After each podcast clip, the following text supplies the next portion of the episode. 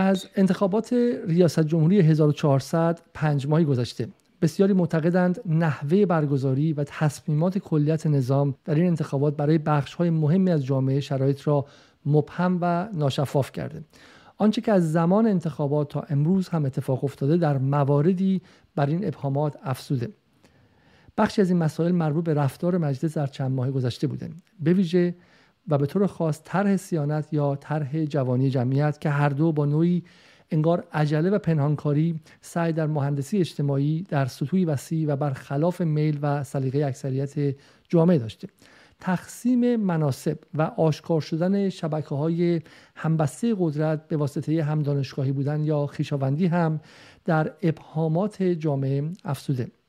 عده‌ای از طرفداران نظام حالا در موضع منتقد قرار گرفتند و می‌پرسند آیا جمهوری اسلامی در هزار و چهارصد ماهیتش به کل تغییر کرده و آیا ما شاهد منطق حکمرانی کاملا متفاوتی هستیم که در آن مردم دیگر جایی ندارند؟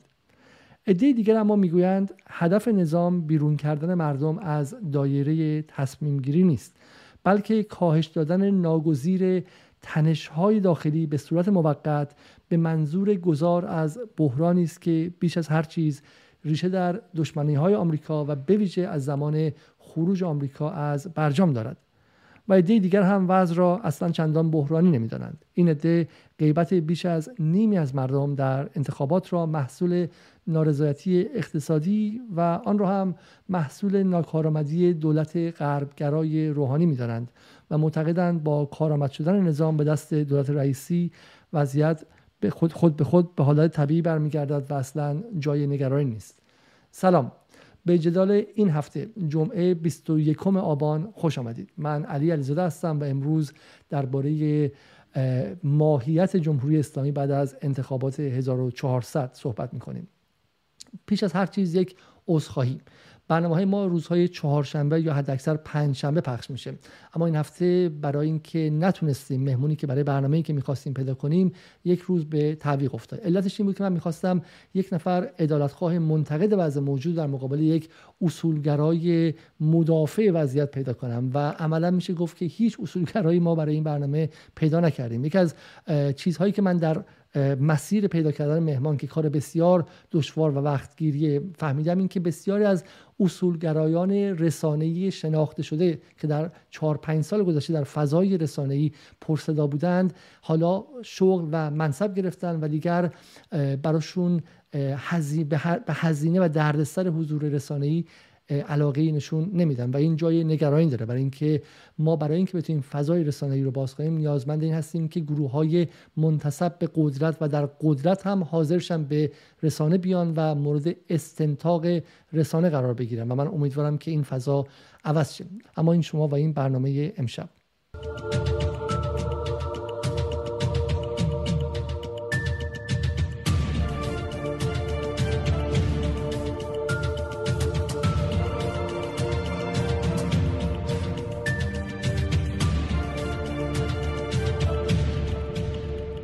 امشب دو مهمان داریم، یکی آقای محمد رضا اصنافی که از واقع پژوهشگران رسانه هستن. آقای اصنافی گمانم در دولت آقای احمدی نژاد در وزارت ارشاد بودن و یکی از جوانترین اعضای وزارت ارشاد بودن. ایشون دکترای مدیریت رسانه داره و از فعالان عدالتخواه هستند. و نفر بعد آقای دکتر مصطفی غفاری دانشیار جامعه شناسی سیاسی دانشگاه امام صادق هستند. از آقای غفاری کتاب فتنه تقلب در سال نود و هفت منتشر شده و ایشون هم از فعالان رسانه‌ای است. من با آقای اصنافی آغاز می‌کنم. آقای اصنافی، شما در توییت هایی که در این مدت اخیر زدید اعلام کردید که به نظر میاد جمهوری اسلامی داره ماهیتش تغییر میکنه و دچار یک پوست اندازی کیفی و ماهوی شده. چرا فکر میکنید که انتخابات هزار و چهارصد تا این حد نشانه تغییر کلیت نظامه و فقط به این معنی نیستش که یک حزب و یک جناح که حالا اصلاح طلبان و اعتدالیون بودن از اقبال برخوردار نشدن و پروژه مرکزیشون که برجام بود موفق نشد و به عبارتی از میدان به بیرون رفتن؟ چرا فکر میکنید که انتخابات هزار و چهارصد تا این حد معنا داره؟ بسم الله الرحمن الرحیم. سلام عرض میکنم خدمت شما و بینندگان عزیز. نگاه کنید، ما اگر که فرایند تغییرات دو دهه اخیر جمهوری اسلامی رو نگاه کنیم، با یه سیر تغییر اما با شیب ملایم مواجهیم که انتخابات یک پازلی از مجموعه این تغییراته که همه با هم یه معنایی رو میسازه. اگر این معنا رو ما بخوایم با هم نگاه بکنیم، می‌بینیم که به مرور زمان نهادهای مدنی، نهادهای انتخابی مردم به مرور هی داره قدرتش کم میشه. یعنی با ظهور شوراهای عالی، افزایش تعداد حوزه‌های حکومتی اعلامی و اونهایی که اعلام نمیشه، حتی ما می‌بینیم که تصمیمات مجلس، تصمیمات دولت در حال وتو شدن از سمت نهادهای حاکمیتیه. ولی در هر صورت این یک شیبی بود که یه شیب ملایمی داشت. اما وقتی به انتخابات هزار و چهارصد میرسیم، این شیب خیلی شیبش تند میشه. یعنی یهو ما می‌بینیم که مثل اینکه پرده‌های مختلف یک تغییراتی است، اما توی انتخابات یه جهش چند پله‌ای می‌کنیم و برای اولین بار تقریبا می‌بینیم که ما با یک اوریانی در حضن مردم از معادلات سیاسی مواجهیم. هیچ وقت به این صراحت ما ندیده بودیم که مردم از انتخابات کنار گذاشته بشن و هیچ گونه پاسخگویی هم به مردم داده نشه. خب همه این نظرسنجی هایی که قبل از انتخابات برگزار میشد، حتی اونهایی که خود نهادهای حاکمیتی انجام میدادن، همه به اتفاق میگفتن خب آقای احمدی نژاد با یه اختلافی نفر اول نظرسنجی هاست. اما مجموعه حاکمیت بدون هیچ گونه پاسخگویی به این اقبال عمومی، این فرد رو از انتخابات حذف میکنه و یک نفر رو تقریبا میبینیم که میاد، یعنی انگار گذاشته وسط، گفته من یه آقای رئیسی دارم، اینو میخوام بکنم رئیس جمهور. هر کس دیگه ای که احساس کرده میتونه رقیبی برای این آقای رئیسی باشه، به هر نحوی که شده از انتخابات حذف کرده. و حتی اگر که اون شخص علی لاریجانی باشه، یکی از معتمدترین افراد در حاکمیت باشه. و این یک پرده خیلی صریح بود. من میخوام بگم اتفاق جدیدی نیفتاده، جنس اتفاق جنس همون اتفاقاتی است که در دو دهه اخیر ما میبینیم. اما از کی دقیقاً نظر شما شروع شد؟ شما چون شما الان رو احمدی نژاد تاکید کردید، همین نظام با احمدی نژاد چون هشت سال کار کرده، همینطور روحانی رو که خیلی معتقد بودن و اصلاح طلبان که برای همیشه از گردونه نظام سال هشتاد و هشت حذف شدن، سال نود و دو به ریاست جمهوری گذاشته. کی فکر می‌کنین که این تغییر ماهوی، این تغییر کیفی برای شما از کی آغاز شده؟ اول مسئله من شخص احمدی نژاد نیست. مسئله من، حالا شما جای احمدی نژاد بذاری هر کی تو دیگه، یه شخصیتی، یک انسانی، نظرسنجی‌های کشور نشون میده که با یه اختلاف خیلی معناداری نسبت به دیگران اقبال عمومی بهش وجود داره و این رو بدون هیچ گونه پاسخی به طرفداران این آدم که این رو دارن میگن ما اینو می‌خوایم، شما حذف میکنید. پس بحث افراد نیست. ولی اگر بخوام بگم، من فکر میکنم بعد از فوت امام ما با یک همچین روندی مواجه بودیم، یعنی با قدرتگیری و یک معنای دیگری از نظارت استصوابی که تا پیش از دوره رهبری حضرت امام ما این رو نمیدیدیم. این روش نظارت استصوابی با این تفسیر جدیدی که ما میبینیم تقریبا از اون دوره کلید شروع میشد. اما همیشه یک شخصی به نام آیت الله خامنه ای وایستاده بود و یک جوری از جمهوریت این نظام داشت حمایت میکرد. حتی در سال هفتاد و شش که اصولگرایان حتی قبل و بعد از انتخابات میخواستن خاتمی رو وتو کنن، ایشون وایستاد و از رأی مردم حمایت کرد. یک رگه هایش رو ما در انتخابات مجلس ششم میبینیم که به دولت وقت این امکان رو داد که رایزنی بکنه و افراد بیشتری رو تایید صلاحیت بکنه. این امکان و این پوان رو به دولت وقت داد که شوراها رو تشکیل بده. حتی با اینکه بعدش انتخابات مجلس هفتم یه بخشی از اصلاح طلبان حذف شدن، در انتخابات مجلس هشتم و نهم اصلاح طلبان حضور جدی داشتن ولی خب در انتخابات شکست خوردن. خیلی از اعضای دولت آقای روحانی در انتخابات شرکت کردن و شکست خوردن. حتی ما سال هشتاد و چهار رو داریم که به نظر من اوج بلوغ سیاسی در جمهوری اسلامی که نشون از ثبات سیاسی میده که یک انتخاباتی رو شما ملاحظه میکنید که از آقای مرحوم هاشمی رفسنجانی، آقای معین، احمدی نژاد و این طیف گسترده ای از سلایق مختلف سیاسی رو میبینید در سال هشتاد و چهار که باز هم با ورود مستقیم آیت الله خامنه ای به انتخابات میبینیم که این ضامن سلامت جمهوریت انتخابات رو میبینیم. حتی سال هشتاد و هشت هم باز با اینکه تقریبا همه دوستان قدیمی و جدید رهبری دنبال نرمش ایشون بودن، ولی ایشون وایساد و پای رأی مردم محکم وایساد و هزینه داد. تمام این اتفاقات، یعنی میخوام این رو بگم ببخشید من متوجه نشدم بعد... چون اون طرف اصلاح طلبها دقیقاً میگن هشتاد و هشت نقطه گشتن بود، هشتاد و هشت جایی بود که به عبارتی نظام شمشیر رو از رو بست و به خاطر اینکه میخواست حتما احمدی نژاد رئیس جمهور شه مقابل رأی مردم ایستاد و غیره. همین نگاه شما داریم با همین زبان و با همین نحو و گرامر رو گروه‌های سیاسی دیگه هم دارن و از جنس مخالف. نگاه کنید بعد حالا در مورد سال هشتاد و هشت اگه بخوایم بحث بکنیم، یه هم این نبش قبریه که هیچ کمکی به امروزمون نمی‌کنه و مسئله اینه که بالاخره حالا به هر دلیلی من فکر کنم همه اصلاح طلبان منصف هم قبول دارن که آنچه که در انتخابات هشتاد و هشت اتفاق افتاد رأی مردم بود، اما قطعاً من هم منتقد اتفاقات پس از انتخابات هشتاد و هشت هم. و معتقدم که انتخابات سال هشتاد و هشت همون چیزی بود که مردم خواستن، اما با بعدش قطعا من هم نقد دارم، بحثی نداریم. و اون چیزی که متمایز میکنه انتخابات هزار و چهارصد اونه که اون عنصر مقاومی که در مقابل وایساده بود و پاسدار جمهوریت نظام بود بله بالاخره من فکر میکنم که جلوی اصولگراها امتیاز داد و یک جورایی ما با یک کودتا علیه جمهوریت نظام مواجه بودیم. آقای غفاری، آقای اصنافی میگن که ما در سال هزار و چهارصد با اتفاق جدیدی روبرو بودیم و عملاً با یک کودتا علیه نظام روبرو بودیم. شما معتقدین که در هزار و چهارصد اتفاقی افتاده که تا به حال در چهل و دو سال گذشته جمهوری اسلامی سابقه نداشته و با اتفاقی جدید از نظر ماهاوی روبرو هستیم؟ بعد از سلام و عرض ادب خدمت شما و بینندگان محترم برنامه، من اجازه میخوام که وارد یک مناقشه و جدال با آقای اصنافی در مورد بعضی از ادعاهاشون نشم. سعی میکنم که از منظر خودم ادعای خودم رو کمی توضیح بدم و البته یک جمله شما رو باید اصلاح کنم، من استادیارم در دانشگاه امام صادق نه دانشیار. این قضاوتی که از اون نقطه‌ای که شروع کردن آقای اصنافی و انتخابات هزار و چهارصد رو نقطه عطف دونستن به دلیل احتمالاً کاهش شدید نرخ مشارکت و وضعیت برگزاری، وضعیت رقابت‌ها، من فکر می‌کنم اگه ما بتونیم اینو خوب تحلیل کنیم طبیعتاً نسبت به گذشته هم چشم‌انداز متفاوتی خواهیم داشت. من فکر می‌کنم که انتخابات هزار و چهارصد یک نقطه عطف و یک هشدار میتونه باشه، اما به عنوان یک نقطه عطفی که تغییر ماهوی در جمهوری اسلامی ایجاد کرده باشه یا یک نقطه مبدأ باشه فعلا من چنین چیزی درش نمیبینم. ببینید مسئله خیلی ساده است. من و آقای اصنافی هر دومون احتمالاً به وجود همه انتقاداتی که داشتیم رفتیم در هزار و چهارصد در انتخابات شرکت کردیم. آیا ما میتونیم به خودمون نسبت بدیم که در یک کودتای انتخاباتی شرکت کردیم؟ به هیچ وجه اینطور نیست.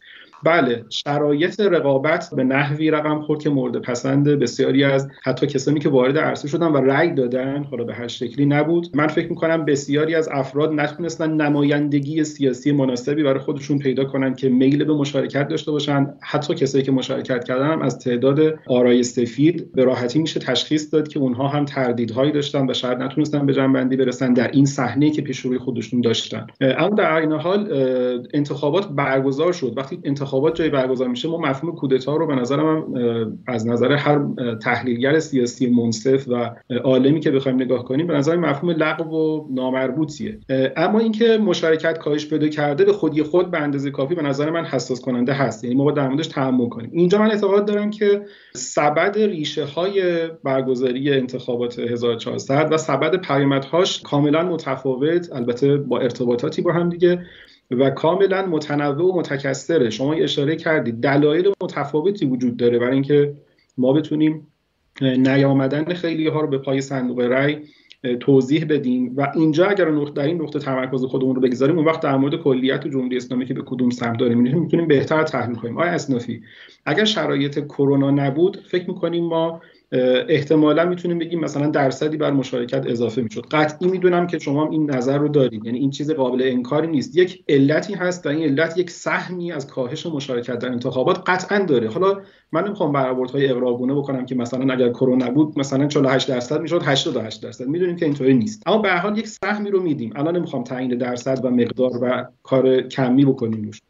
یا کارنامه آقای روحانی در به خصوص چهار سال دومشون به عنوان رئیس جمهور قطعاً یک امر موثر در فضای انتخاباتی، یعنی ناامید شدن مردم ناشی از دیدن کجکارکردی‌ها و ناکارکردی‌های دولتی که دولت مستقره و همون دولت دور انتخابات برگزار میکنه و حسی از بهبود اوضاع به طور کلی نمیتونه بده به مردم.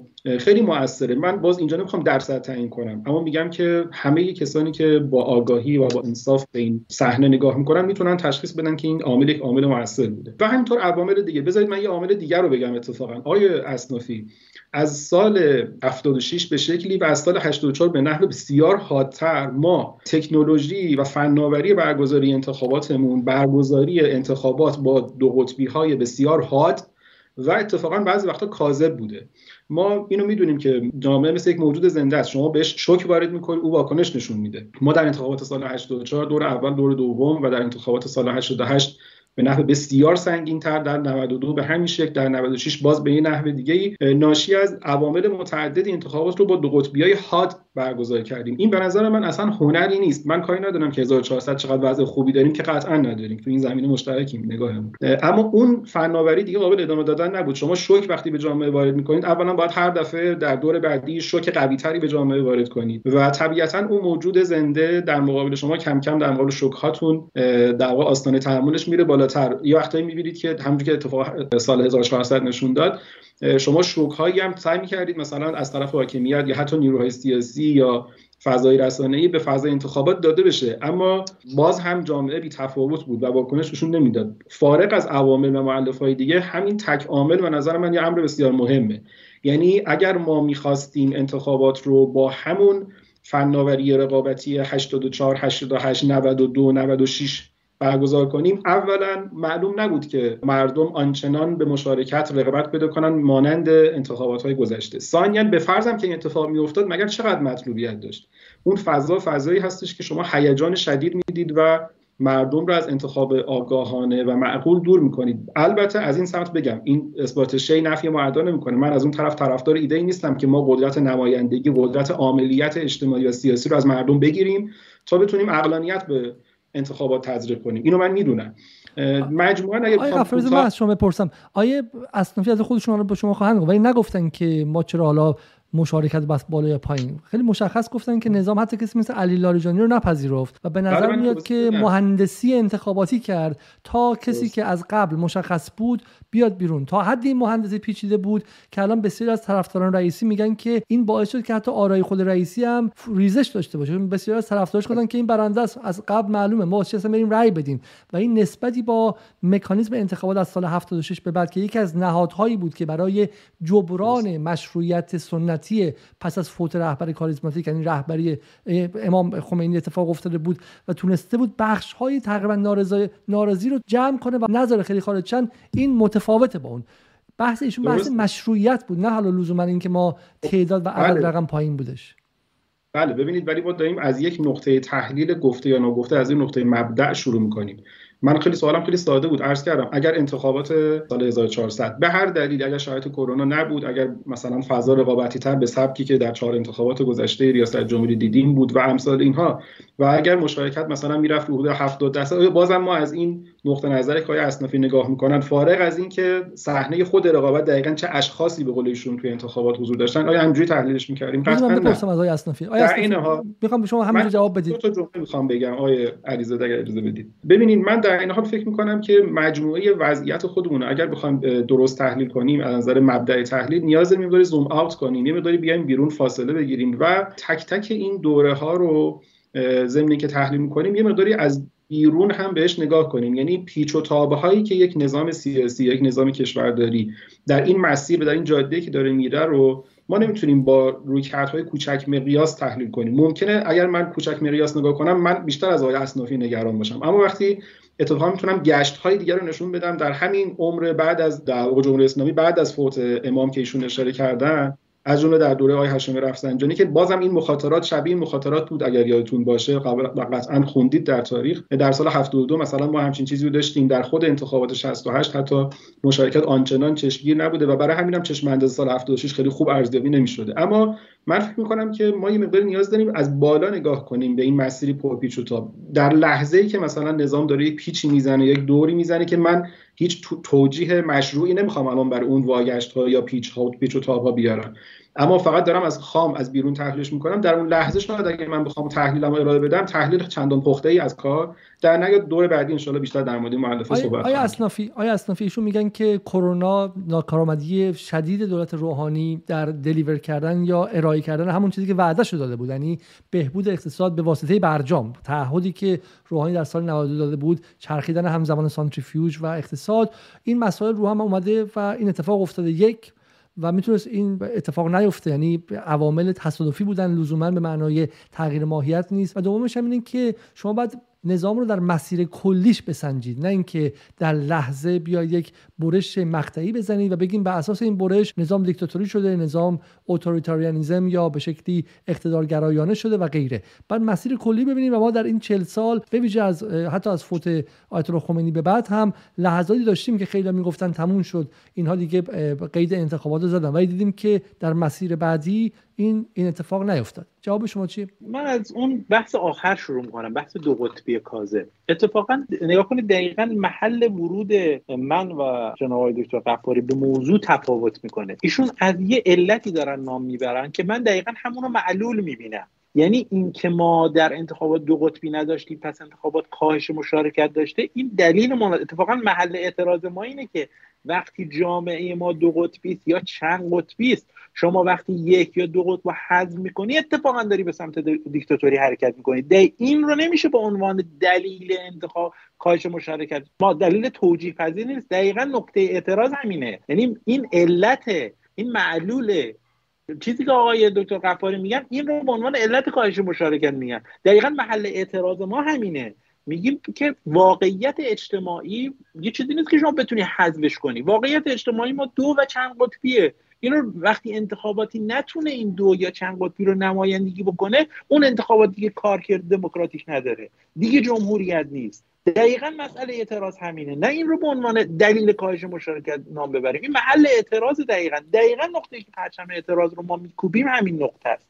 این یک موضوع. حالا بحثای زیادی شد، من از بالا شروع میکنم میگم در موردی که آیا مثلا یه لحظه متوقفتون میکنم، این دو قطبی برای شما چیز دارین امر توصیفیه، یعنی وجود داره یا اینکه نه مطلوب هم برای شما هستش؟ چون دو قطبی بودن ما حداقل دیدیم که چه بلایی سر جامعه آمریکا آورد با اون همه نهادهای پیچیده دویست ساله حکمرانی که اصلا ما مقابلشون هیچیم، نه برای اینکه ما خودمون کوچیک بدونیم، ما سنت حکمرانی دویست ساله پیوسته دارن بدون اینکه جنگی از هم از, هم از بینشون برده باشه. و دیدیم که چه اتفاقی افتاد، دو قطبی در انگلیس، برگزیت، کشوری با پانصد و خورده سال عمر پارلمان رو به, به نابودی داشت میکشوند. و و همینطور هم این که حرف حالا اینه که این انتخابات ها دو قطبی رو تشدید میکنه، یعنی اگر برای شما مطلوب نباشه دارین امر نامطلوب رو ضرب در دو ضرب در سه میکنه. یعنی انتخابات نود و شش باعث شد که خان هشتاد و هشت باعث شد برادر از خواهر تفکیک شن، زن با شوهر مدت‌ها حرف نزنه. درسته؟ برای یک جامعه تقریبا جوانی مثل ایران و حکمرانی تقریبا جوانی مثل جمهوری اسلامی، این سطح از تنش درون حکمرانی و دو قطبی بالادستی و دو قطبی پایین دستی در جامعه برای شما مطلوب آیا اصنافی یا نه؟ نگاه کنید، اول که حالا برای ما مطلوبه یا نه بحث دیگری است، اما آیا اصلا در ساختار حاکمیتی که جایگاهی به نام ولی فقیه داره این دو قطبی ها میتونه به اون نتایج امثال انگلیس و آمریکا برسه؟ من محل تردید دارم، نمیخوام واردش بشم. ولی اتفاقا مسئله اینه که چه ما مطلوب بدونیم چه ندونیم یه امر واقعی است و اون چیزی که میتونه این دو قطبی رو کنترل بکنه و به سمت ویرانی نبره دقیقاً دموکراسیه. دموکراسی که میتونه این دو قطب رو به یه نقطه متعادل برسونه و اونجایی این دو قطب علیه هم میشورن و به جایی که امنیت رو باز تولید بکنن به کارکرد ضد امنیت میرسن که احساس میکنن که دموکراسی مختوش شده. یعنی شما فرض کنید سال هشتاد و هشت انتخابات تمام شده بود، میرحسین موسوی نتیجه انتخابات رو برده بود. آیا تا امروز ما درگیر تحریم بودیم؟ قطعا نبودیم. یعنی اون دو قطبی و اون سرمایه اجتماعی که برای کار برای جمهوری اسلامی ایجاد میکرد، جمهوری اسلامی رو تا سالها بیمه میکرد. و اتفاقا مسئله اینه که این چیزی که تحت عنوان تحریم ما ده دوازده سال پدر کشور رو درآورده، من هنوز معتقدم بخش زیادیش برمیگرده به سال هشتاد و هشت. بنابراین دو قطبی رو چه ما مطلوب بدونیم چه ندونیم که بحث دیگری است و شاید نیاز باشه یه برنامه دیگه در موردش صحبت کنیم، یه امر واقعی است. و این امر واقعه فرض کنید الان الان آیا خشم کسانی که این انتخابات رو مشروع نمیدونن و در انتخابات شرکت نکردن یا شرکت کردن مثل من اثر نارضایتی و حالا توضیح میدم چرا شرکت کردم. آیا این خشم و این مشروعیت نشناختن دولت آیا این راه حلی بوده برای این کنترل دو قطبی؟ اتفاقا کارکرد صندوق رای کنترل این دو قطبیه.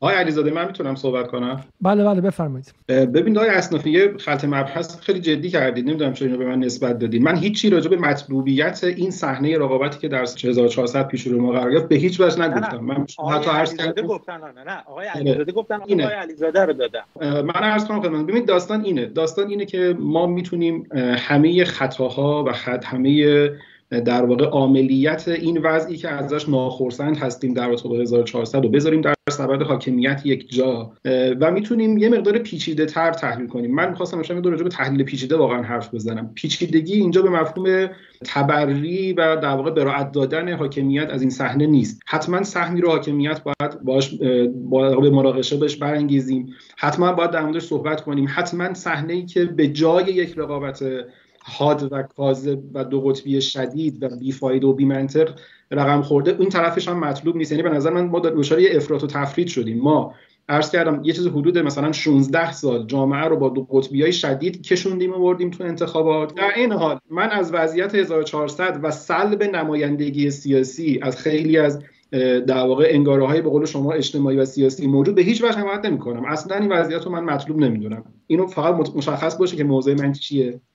و ضمن این که عرض کردم بعضی از عوامل هم هستن که لزوما تحت اختیار ما در این زمان خاص نبوده. دولتی هم که الان شکل گرفته، دولت آقای رئیسی، قرار بود به نام یه سری عناوین با یه بچه از پای بیاد، مثلا دولت جوان حزب اللهی که مثلا وعدهش داده شده بود. دو تا عنوان دیگه هم این لابلا مطرح شد، اما من دیدم تازگی‌ها انگار یه جور واقع بینی یا یه جور شرمندگی به خاطر وضعیت موجود اجازه نمیده این برچسب‌ها عنوان بشه و این برچسب‌ها کسب بشه توسط دولت. یکی دولت قویه که اتفاقا من اعتقاد دارم دولتی که از دل همچین رقابت ضعیفی میاد بیرون و با اون نوع تنزه طلبی که آقای رئیسی حتی تو رقابت‌ها داشتن، قطعا دولت قوی نخواهد بود. این یک تنشه تحتنی پرتناوزی هستش که طراحان فضای انتخابات و فضای کلان سیاسی اون بعد ازش توضیح بدن و مسئولیتشو قبول کنن. دقیقاً در لحظه‌ای که ما نیاز به دولت قوی داریم، ما رو از دولت قوی به نظر من تا حدی محروم کردن، حداقل یکی از معرفه‌های بسیار مهمش. و دومیش این هستش که قرار بوده دولت اجماع ملی شکل بگیره. کدوم دولت اجماع ملی؟ وقتی که ما صحنه رقابت ولو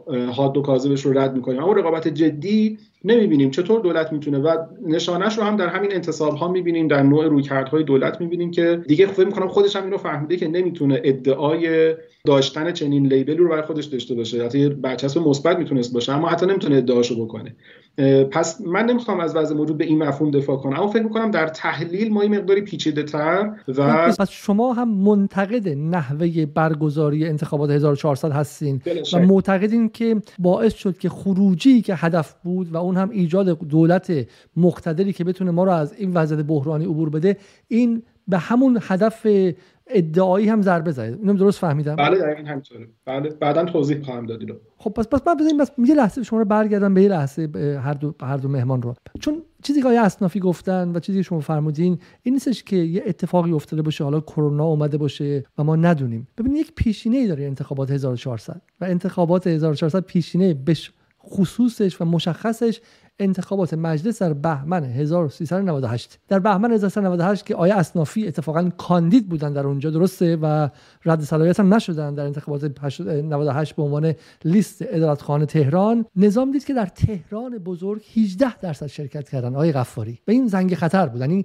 بعد از اون انتخابات میدونستن که اگر فضا به صورت خاصی باز نشه اون در انتخابات ریاست جمهوری تکرار خواهد شد. در واقع دو به علاوه دو چهار میشه. اتفاق عجیبی نیفتاد، کسی شوکه نشد. و سوالی کسی نه که به رغم دانش درباره این که مشارکت پایین خواهد آمده که شورای نگهبان حتی علی لاریجانی رو قبول نکرد و و نظام هم سعی نکرد که فضا رو پرشور کنه و به نظر میاد که ترجیح داد که فضا کنترل شده باشه، که از دست خارج نشه، اتفاقی نامنتظره مثل خرداد نود و دو نیفته که یک دفعه کسی مثل حسن روحانی با پنج درصد محبوبیت تبدیل شه به رئیس جمهور ایران و نیروهای سیاسی مثل اصلاح طلبان رکب بزنن و یه هوشمندی خاصی به خرج بدن و نظام رو در عمل انجام شده قرار بدن. به نظر میاد که اینقدر براش خروجی مهم بود و حیاتی بود که یک معامله کرد، مشارکت اجتماعی رو با معامله کرد، قربانی کرد برای اینکه خروجی خروجی کنترل شده تری باشه. اینو قبول دارین شما؟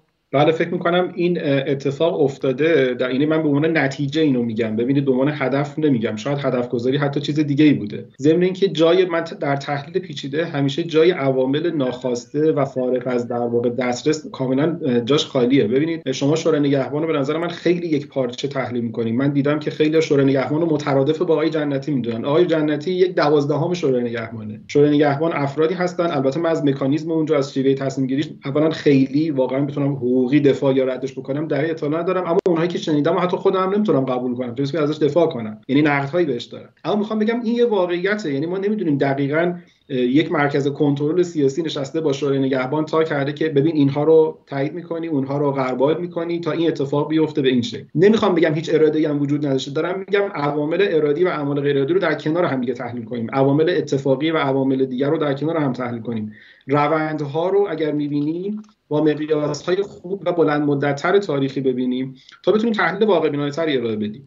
یه نکته‌ای که اینجا وجود داره، من همین سوال مشخص کنم، شما شما کتاب‌هایی که نوشتید به ویژه روی سخنرانی‌های رهبری کار مخصوص کردین و در واقع شناخت عمیق‌تری از از متون آقای خامنه‌ای دارید. ما با فهمی که از آقای خامنه‌ای داریم و مثلا در مورد مسئله مثل واکسن میاد و به شکلی هزینه‌دهی می‌کنه، درسته؟ در مورد مسائل مشابهی هزینه‌دهی می‌کنه، از اعتبار خودش هم می‌گذره برای اینکه که نظام در کلیتش باقی بمونه و مصلحت نظام حفظ شه. یک مقدار برای منی که از بیرون به نظام نگاه میکنم غیر قابل باوره. حرفی که شما الان دارید میزنید و حرفی که در این مدت بسیاری از طرفدار نظام زدن که این به شورای نگهبان مربوطه، شورای نگهبان هم حالا یک مجموعه متکثریه و اینا رأی دادن. آقای خامنه‌ای هم از ابتدا گفته بود که من در این موضوع دخالت نمیکنم. وقتی ما داریم با این سطح از پیچیدگی، با این سطح عدم مشارکت روبرو هستیم که قابل پیش بینی اما ببینید برای تحلیلگری مثل خود آقای خامنه ای که شصت سال کار سیاسی از نزدیک کرده و تحلیلگر چابک و بسیار چند لایه‌ای، چطور ایشون دیده بودن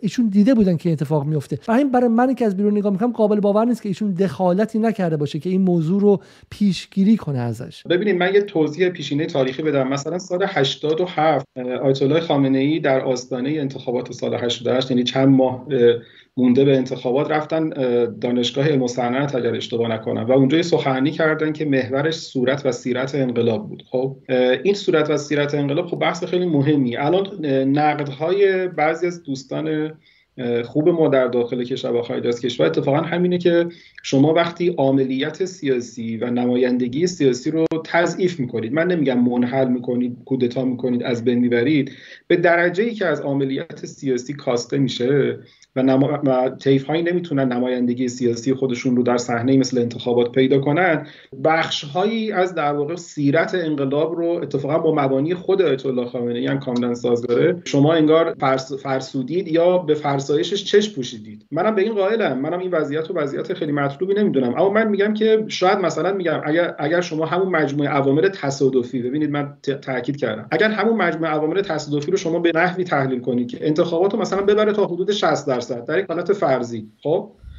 مثلا میگن انتخابات هزار و چهارصد با شصت درصد در شرایط غیر کرونا و مثلا با یه فضای معتدل‌تری برگزار شد، آیا بازم ما اینجوری مثلا متهم می‌کردیم که آیت الله خامنه‌ای میتونست دخالت کنه و دخالت نکرد؟ صحنه اینجوری در کرونا که در انتخابات مجلس هم بود. ببینید آیا شما چیزی که میگیم ما اثبات لحظه آخر ما اعداد دقیق داده بود. ببینید در مورد مجلس همینه، اما شما ببینید تو همین مجلس چهره‌ای مثل آقای قالیباف که کاملا یه چهره حاکمیتی هستش و اونجا هم بعضیا این حس رو داشتن که خب ایشون اومده و همه چیز چیده شده برای اینکه ایشون رای بیاره. تو تهران اولا لیستش با یک نصاب خیلی بالایی رای میاره، در حالی که لیست های رقیب هم به هر حال وجود دارن. نکته اول ببین ما مشخص بشه داریم نتیجه انتخابات رو تحلیل میکنیم یا فرآیند و فضای رقابت رو داریم تحلیل میکنیم. انتخابات بالای چهارصد هزار تا رای تک رای فقط بود. بذار بذار آیه اصنافی گوش کنیم که آیه اصنافی حرفی داشتن. اتفاقا مسئله‌ای که در انتخابات سال نود و هشت مجلس بود، لیست اصولگرایان از صدر تا ذیلش دقیقاً اندازه رأیی که چهار سال قبل آورده بودن آورده بودن. تغییری در رأی اصولگرایان نبود. فقط رقیبی به نام لیست امید نبود که شکستشون بده. از رقیب نداشته رو پیروز شدن. اتفاقا انتخابات سال نود و هشت، این تحلیلی که از انتخابات سال نود و هشت میشه داد اینه. من خیلی بحث نگاه کنید در مورد کرونا، ما یه چیزی رو که نمیتونیم الان اندازه بگیریم رو به نظرم خیلی در مورد صحبت نکنیم، ولی یه چیزی رو میتونیم بگیم، اینه که در راستای اینکه جمهوری اسلامی تمایلی نداشت انتخابات رو با مشارکت بیش از این برگزار کنه، همین همین بحث کرونا بود. آیا ما در الان در حال حاضر در کشور مردم بدون اینکه به بانک برن با همین موبایلشون دارن حساب بانکی میسازن و توش میلیون ها پول رو جابجا میکنن. آیا کشوری که به این همچین سطحی از خدمات الکترونیک رسیده نمیتونه اونهایی که نگرانی دارن از کرونا رو شرایطی براشون ایجاد بکنه که به صورت الکترونیکی در انتخابات شرکت کنن؟ حتما میتونه. یعنی کشوری که یک همچین سطحی از خدمات الکترونیک داره که مردم به صورت با موبایلشون در حال حاضر با تصویر و فیلم پر کردن حساب بانکی ایجاد میکنن، رأی دادن به صورت غیر حضوری به راحتی میشد در این کشور پیاده بشه، انتخابات میشد در سه روز برگزار بشه، رأیگیری پستی امکان پذیر بود. حرف اصلی ما اینه که جمهوری اسلامی میخواست انتخابات رو با حد اکثر اطمینان برای شخصی که میخواد از انتخابات بکشه بیرون برگزار کنه و این رو در اجرا، در تایید صلاحیت‌ها، در رأیگیری، در کرونا، در همه چیز ضریب کرد که یک فردی به نام آقای رئیسی سلامت بیاد و به خاطر ضعف شخصیتی که این کاندید داشت و میدونست که اگر حتی یه رقیب خیلی قد کوتاه هم در مقابلش قرار بگیره میتونه شکستش بده، همه رو قلقم کردن. یکی دو نفر که یکیشون اصلا نمیتونه جملاتش رو به پایان برسونه و این نفرم کاری با ارز کشور کرده بود که در تاریخ بی‌سابقه بود و اوج نفرت عمومی رو از خودش داشت، جلوی این گذاشتن که فقط بگن یه انتخاباتی برگزار شده که دو نفر هم از طرف مقابل بودن. این رو دیگه ما نمیتونیم ربطش بدیم به پیچیدگی سیاسی در کشور. این یک نمایشی است، یک نمایشی است که چه در حوزه اجرا چه در حوزه بقیه حوزه‌ها هم داریم می‌بینیم. یعنی ما وقتی می‌بینیم که رهبری قبل از انتخابات میان و میگن در حوزه فضای مجازی، در حوزه سیاست خارجی کاندیدا صحبت نکنن، یعنی اساساً چیزی که انتخابات برای برگزار میشه که ما نظر مردم رو بگیریم، ببینیم نظر شما در مورد حکومتداری در این زمینه‌ها چیه، قبل از انتخابات یه سری از بخش‌هایی که مردم حق دارن و وظیفه دارن در موردش اظهار نظر کنن و بر اساس اون اصلا گزینه‌ها رو انتخاب می‌کنن و از انتخابات حذف. این در مورد کرونا، در مورد اینکه خب چرا ما رفتیم در این، من خودم گفتم گفتم این یک کودتا علیه جمهوریت بود، چرا من رفتم رأی دادم؟ پس بکنید دو تا چیز رو ما ما, ما بهش میرسیم. قبل از اینجا پس من فهمم آقای غفاری هم، من حالا برای اینکه خودم بفهمم، آقای غفاری بین این دو تا موزه میچرخه. از طرفی آقای غفاری قبول داره که، یعنی خودشون منتقد انتخابات هزار و چهارصد هستن، معتقدن که نظام برای میخواست که خروجی این انتخابات کنترل شده باشه، درسته؟ از طرفی ما خورده خورده دلایل دیگه هم میارن. این شما هم یعنی هم توجیه میخواین بکنید که میتونه با همین وضعیت نتیجه بیشتر باشه، همین که شما قبول دارید که به نظر میاد که اراده‌ای برای افزایش مشارکت در این انتخابات نبود، اراده برای این بود که رئیسی بیاد. اگه ما سر این میتونیم اجماع کنیم، به نظر من، چون من خودم مصفه میخوام اینه و فکر میکنم که لزوما ایرادی هم نداره، من با آقای اصنافی از این نظر موافقم، معتقدم که انتخابات هزار و چهارصد عملا انتخابات نبود، ولی معتقدم که نظام چاره‌ای نداشت چون عملا اعلام وضعیت اضطراری کرده بود. چرا؟ چون ما عملا در وضعیت جنگی هستیم، در سال پنجم بدترین تحریم‌های تاریخ هستیم و اگر وضعیت با تنش داخلی جناح‌ها ادامه پیدا می‌کرد امکان فروپاشی کلیت نظام بود. اگه ما سر این توافق می‌کردیم که انتخابات هزار و چهارصد متفاوت بود، بعد به نظر می‌تونیم سر یک موضوع حرف بزنیم که آیا این معنی این که نظام دیگه راشو عوض کرده و به قول خیلیام که میگن که بالاخره اینا کردن حکومت اسلامی که از روز اول سال پنجاه و هشت میگفتن بالاخره این چرخوندن، یا این که نه، یک امر موقتی است که به خاطر مسائل اقتصادی، به خاطر مقابله با آمریکا، به خاطر تنش‌های منطقه‌ای برای موقت ادامه خواهد کرد و بعد ما به مرحله دیگه میریم. علتی که دارم میگم این که در اولین برنامه جدال در سال نود و هشت در بهمن ماه مهمان من سعید لیلاز بود و لیلاز اتفاقا پیشنهاد کرد اینو به نظام، گفت جمهوری اسلامی باید بیاد یک فرد مقتدر بذاره، جناح بازی رو هم تموم کنه، در همه هم در همه دعوا رو هم ببنده و ما از یک مسیر پنج تا ده ساله عبور کنیم، بعد میتونیم به سمت دموکراسی بریم و بعد میتونیم باز برگردیم به انتخابات آزاد و غیره. اما برای عبور از بحران نیازمند استراتژی فراجناحی و کلان و حاکمیتی هستیم. من می‌خوام که سر این مقدمه ما با هم دیگه مشترک هستیم که سر این گیر نکنیم. من خیلی ساده دیگه وارد تکرار ادعاها نمیشم. فکر می‌کنم که من می‌خوام بین چندین عامل با چندین درجه از توی رقم خوردن وضعیت سال هزار و چهارصد ما جمع کنم. آیا اصنافی مایلن که یه مقدار یه روایتی ارائه بدن که یک سبد رو از بقیه سبدها خیلی خیلی مهمتر و بقیه رو کاملا فرعی ارائه کنن؟ من این رو قبول ندارم. فکر می‌کنم اونایی که بیننده برنامه شما هستن لااقل موضوع منو به خوبی درک کردن. اما یه نکته رو می‌خوام اضافه کنم. آیا اصنافی، اولا مسئله انتخابات و مسئله حساب بانکی رو لطفاً به هیچ وجه مقایسه نکنید. شما این نشوننده به نظر من ضعف تحلیل اجتماعی این دو تا اصلاً با هم برابر نیستن، نه تو ریشه‌ها، نه تو پیامدها، نه توی برگزاری فنی، نه توی نگرش و تحلیل مردم، تو هیچ کدوم. یه مثال دیگه براتون بزنم. من دوست حقوقدانی دارم آقای اصنافی، به خاطر دو ساعتی که به خاطر همین شرایط کرونا همین انتخابات سال هزار و چهارصد تمدید شد و افتاد به روز دوم، افتاد به روز شنبه در واقع بخشی از برگزاری انتخابات. ایشون انتخاباتو مخدوش میدونه و میگه این خلاف قانون اساسی. بعضی از حقوقدانای ما هم این نظر رو دارن. ما چجوری می‌خواستیم انتخابات رو سه روز برگزار کنیم؟ البته بعد بله نه نه حکم حکومتی اینجا چیزی نمی‌کنه. حکم حکومتی آیه آیه اصنافی از اینجا هیچ کاری نمی‌کنه، ضمن اینکه همین دو ساعت هم دعوا با حکم حکومتی برگزار شده. تکنولوژی برگزاری انتخابات تو همچین شرایطی به نظر به هیچ وجه نمی‌تونیم اینجور خوابنگاری رو روش داشته باشیم. بله می‌تونستیم تدابیر بهتری داشته باشیم، بازم جدا سبد نقدهای منم هست، اما نه به این شیوهی که شما فرمودید.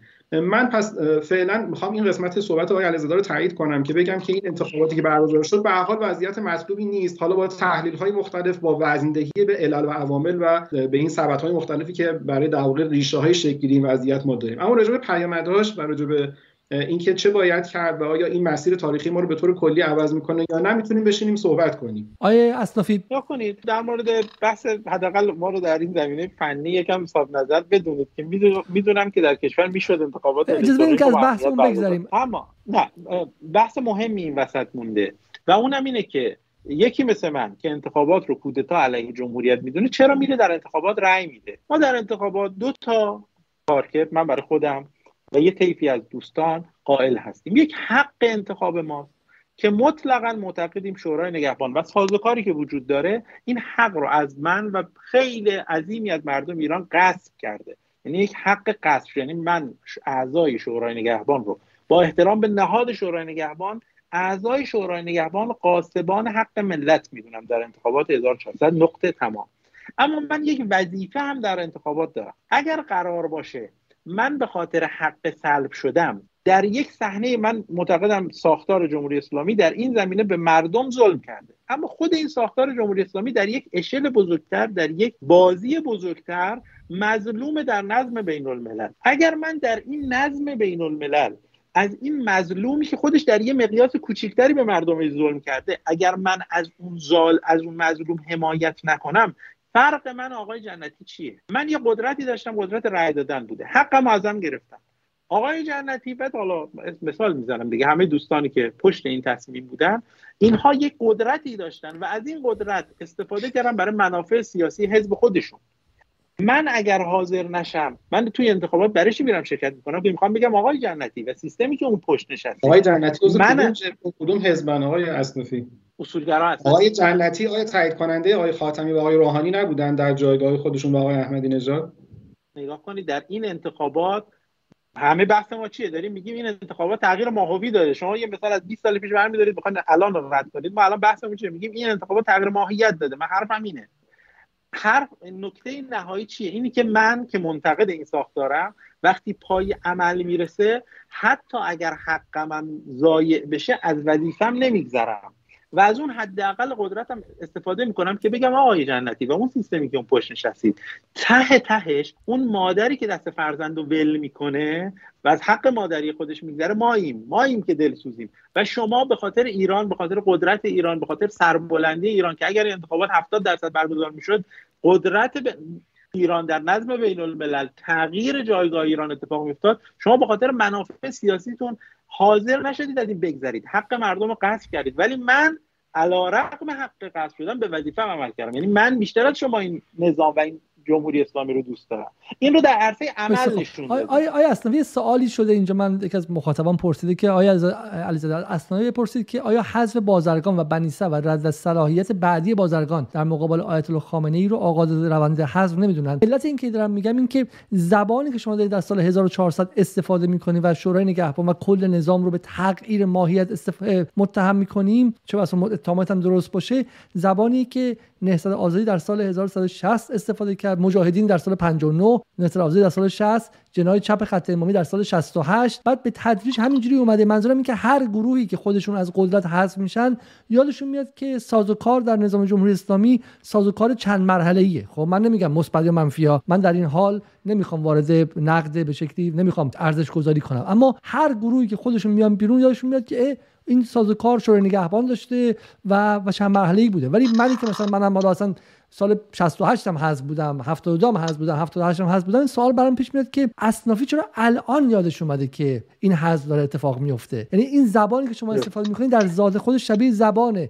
جناح چپ خط امام در سال شصت و هشت و شبیه زبان اصلاح طلبان در سال هشتاد و هشت و شبیه زبان مثلا گروهایی که از نظام، حالا از نهادهای قدرت محروم شدنه. خب منظورم این که آیا آیا اتفاق جدیدی افتاده یا این اتفاق اصلا روز اول بله. بخشی از جمهوری اسلامی بوده؟ نه خیر، تفاوت ماهوی این دو تا اتفاق اینه که بازرگان، حالا ما اگه بخوایم بحث تاریخ بکنیم می‌کنیم، ما بازرگان و مجاهدین در اون نقطه‌ای به خصوص در جمهوری اسلامی حذف شدن، با یه بخشی از ساختار قانون اساسی کشور تعارض عملی پیدا کردن.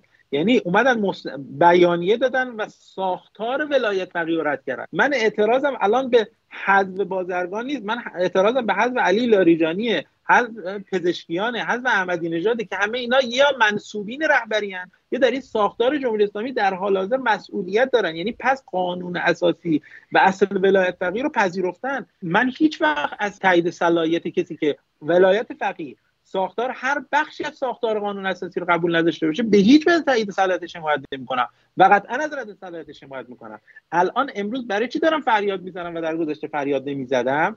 به خاطری که اونها بازرگان و نهضت آزادی بیانیه دادن نسبت به عملکرد ولی فقیه در عرصه جنگ، انتقادات سریع کردن و یه بخشی وارد عملیات، یعنی وارد نه تنها از حوزه نظرم خارج شدن، در حوزه عمل با ولی فقیه مقابله کردن.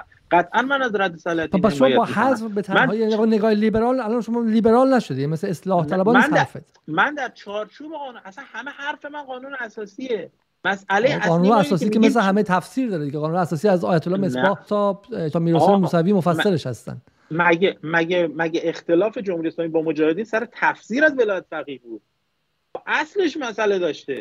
نه ولی از مجاهدین به بعد ما از از سال شصت به بعد ما در اون گروه‌های سال شصت و هشت شما با حذف سیستماتیک گروه‌های چپ خط امامی روبرو هستین به واسطه نظارت استصوابی. مجلس مجلس چهارم، مجلس ششم، دولت هفتم، دولت هشتم، همون خط امامیای دهه شصت به قدرت گرفتن. چه چه قیاسیه؟ ولی در مقابل رد صلاحیت بخشی از اصلاح طلبان، همون اصلاح طلبان سال توی تحسن مجلس وقتی رهبری پیام دادن که این رو پایان بدید و دیگه شد مسئله عمل نه در حوزه نظر. یعنی ولی فقیه یه دستور عملی داده، گفته در این زمینه این کارو بکنید، عمل نکرده، این دیگه میشه همون چیزی که در حالا من کاری ندارم. من یه سوال می‌کنم، آقا علیزاده، می‌کنم وقت زیاد داره از دست میره. آره وقت من داره زیاد میشه. من یه دونه معتقدم یه دونه میان پرده سی ثانیه نگاه کنیم و برگ این بحث رو می‌خوام جمع کنیم که مقدار سامان داشته باشه. من به شما برمیگردم.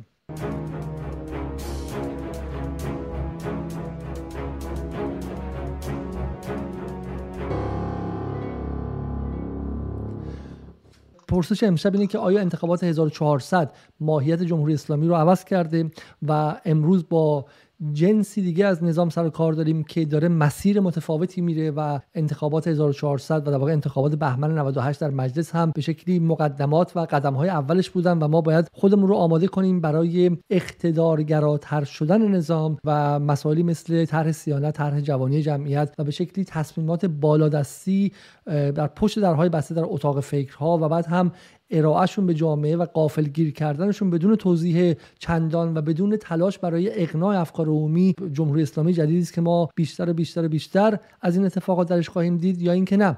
اگرچه انتخابات هزار و چهارصد برش نقدهایی هست و حالا ضرورت‌هایی بوده یا نبوده، ولی ما باز برمیگردیم به حضور بیشتر مردم و ساختار حکمرانی در ایران چنان پیچیده است که هیچ کس اگر بخواهد هم نمیتواند لایه‌های مختلف مردم رو از آن بیرون کنه. برگردیم به این نقطه. یک از چیزهایی که گفته میشه، میگن که همین الان شما دارین صحبت میکنید، در ماه‌های گذشته تندترین انتقادات رو هم انجام دادید. انتقادات دوستان عدالت‌خواه شما الان به صدا و سیما هم که کشیده شده. واقعا الان با آمدن جبلی فضا بازتر شده. اون تصویری که شما میدید تصویری خود مثلا دهه شصتیه. اینی که الان باید توقع داشته باشیم همه رو بگیرن، منتقدان هم دستگیر کنن و روزنامه‌ها رو هم ببندن. ما از زمان انتخاب رئیسی به این سمت شاهد چنین چیزی نبودیم. پاسخ شما چیه اصنافی؟ بخاطر اینکه اصلا همین چیزی امکان پذیر نیست دیگه. یعنی ما امروز شرایط سیاسی و شرایط رسانه‌ای کشور به نحویه که اون مطلوب دوستان امکان پذیر نیست. وگرنه تو طرح صیانت و امثالهم آرزوهاشون رو زیاد گفتن. زیاد گفتن که ما باید شرایط رو به نحوی برگردونیم به دهه شصت. این از خواستشون نیست، این از نتوانستنشونه. وگرنه اگر برگردن به قدرت اون موقع هیچ بعدشون نمیاد این کارو بکنه. یک نکته دیگه هم که گفته میشه اینه که مثلا یک از دوستان خود شما، یعنی آقای خاندوزی که به جناح عدالتخواه متعلق، الان وزیر اقتصاده، یعنی اون بازم با آقای... تصویری که شما میخونید ارائه میکنید سازگار نیستش که یک بخشی نظام رو گرفته باشن، چپاول کرده باشن و خودشون بر مسند نشسته باشن و بقیه رو هم کلا اخراج کرده باشن. آقای خاندوزی ما دوستمون هست، ولی توی حتی انتخابات سال نود و شش هم نود و هشت هم ایشون ترجیح داد در لیست اصولگرایان باشه و در لیست عدالتخواه نباشه. چجوری منصوب؟ بله ما اشتراک نظرهایی داریم، رفاقتی هم داریم، اما ایشون وزیر دولت آقای رئیسی هستن، عضو فهرستی هستن که آقای قالیباف در صدرش بوده و نماینده مجلس در لیست اصولگرایان بودن. این دوستی و رفاقت ما جمع نمیشه با اینکه حتما ما نظرات اقتصادی ایشون رو قبول داشته باشیم. و البته من ایشون رو لایق‌تر از گزینه‌های دیگر میدونم که مطرح بودن برای وزارت اقتصاد، اما نقدهای جدی هم به عملکردشون مخصوصا در حوزه عدالت اقتصادی داریم. بسیار خب، آقای غفاری شما بفرمایید. آقای علیزاده، من الان باید طرح صیانت رو جواب بدم، باید ماجرای امام صادق رو جواب بدم، باید راجع به چی بپردازم؟ ببینید چون باید به این جواب بدم مورد... آیا آیا سمت و سویی من... که سمت و سویی آیا... که نظام در این سه ماه بعد از انتخابات داشته تلاش برای ترمیم افکار عمومی بوده یا اینکه نه به نظر میاد که به نظر میاد که نه اسب رو زین کردن برای مسیر خاص؟ اولا که عملکرد مجلس در مورد مسئله طرح صیانت به نظرم هنوز به عنوان یک بسته چون تصویب نشده قابل بررسی نهایی نیست. طبیعتا همچنان کمیسیون مشترک داره بحث میشه. آقای قالیباف رفت اونجا نشست، از طریق اینستاگرام لایو رفت و به نمایندگانی که شاید آمالشون این بود که چیزی مثل اینستاگرام ببندن در حوزه انفعال قرار داد. اینا رو هم باید آدم ببینه. ضمن که من از طرح صیانت چی نمیخوام دفاع بکنم، اما اساسا نمیفهمم اینجا به بحث ما چه ربطی داره که بخوایم در موردش به این شکل بخوایم پردازش کنیم. موضوعات داره ساختار بحث سیاسی. اجازه جنس حکمرانی صیانت با جنس حکمرانی انتخابات یکی بود. این بود که تصمیمات بالادستی گرفته شه بی توجه به اینکه افکار عمومی اقناع شدن یا نشدن و حتی بدون تلاشی برای اقناع افکار عمومی این تصمیمات رو بر جامعه تحمیل کنیم. یک جور الان تصویب شده مگه؟ الان از, از کمیسیون مشترک چی بیرون اومده که شما دارید نقدش می‌کنید؟ آقای علیزاده من روند رو میدونم، اما ببین در مورد یک طرح در مجلس هزار تا عمده از جامعه از جمله حزب اللهی هم نرو. بعد همینطوره، منم هم بهش معترضم. ببین من به روندش معترضم، اما هنوز تصویب نشده که برای من الان مدخلیت داشته باشه در این بحثی که داریم می‌کنیم. همونجا داره اصلاحات صورت میگیره. از رفته کمیسیون مشترک، کمیسیون مشترک داره اتفاقات دیگه داره در موردش میفته و حتی این احتمال وجود داره که دولت درخواست کنه طرحو خارج کنه از دستور و خودش لایحه بده. من میگم راجع به چیزی که سر و تهش هنوز خیلی معلوم نیست صحبت نکنیم، نه که اون چیزی که الان هست. نه نه آقای غفاری، من در مورد این صحبت می‌کنم که مجلسی که الان وجود داره، مجلسی که با هجده درصد مردم تهران انتخاب شده، یعنی جنس حکمرانی که مردم رو حذف کرده، با هجده درصد مردم از تهران انتخاب شده، در پشت درهای بسته کاری کرده که بسیاری از متحدین و مدافعین نظام هم صداشون در اومده. و بعد آقای علیزاده شما دو سه ماه قبل صحبت می‌کنین، الان که طرح کمیسیون داره با پخش زنده داره صورت میگیره، کدوم پشت پرده؟ بعد از اینکه باعث تشویش افکار میشد من چون روی این طرح صیانت کار کردم، یه جمله بگم آقای غفاری، جمله من فکر کردم به شدت منتقدشم، اصلا جایی برای بحث انتقادش مهم نیست. انتقادش مهم نیست. نمایندگان نویسنده طرح جمله‌ای که گفتن این بود که ما می‌خوایم، ما دنبال مصاحبه باشون بودیم از تیر ماه، از قبل از اون جمله‌ای گفتن این بود که ما می‌خوایم در بدون سر و صدا این طرح رو تصویب کنیم. این جنس حکمرانی به چه دلیل موفق نشدن؟ بقیه قسمت‌های حکمرانیش تأثیری ندارن تو این فضا، ما که الان داریم نتیجه عکسشون رو می‌بینیم. چرا تا حالا موفق نشدن؟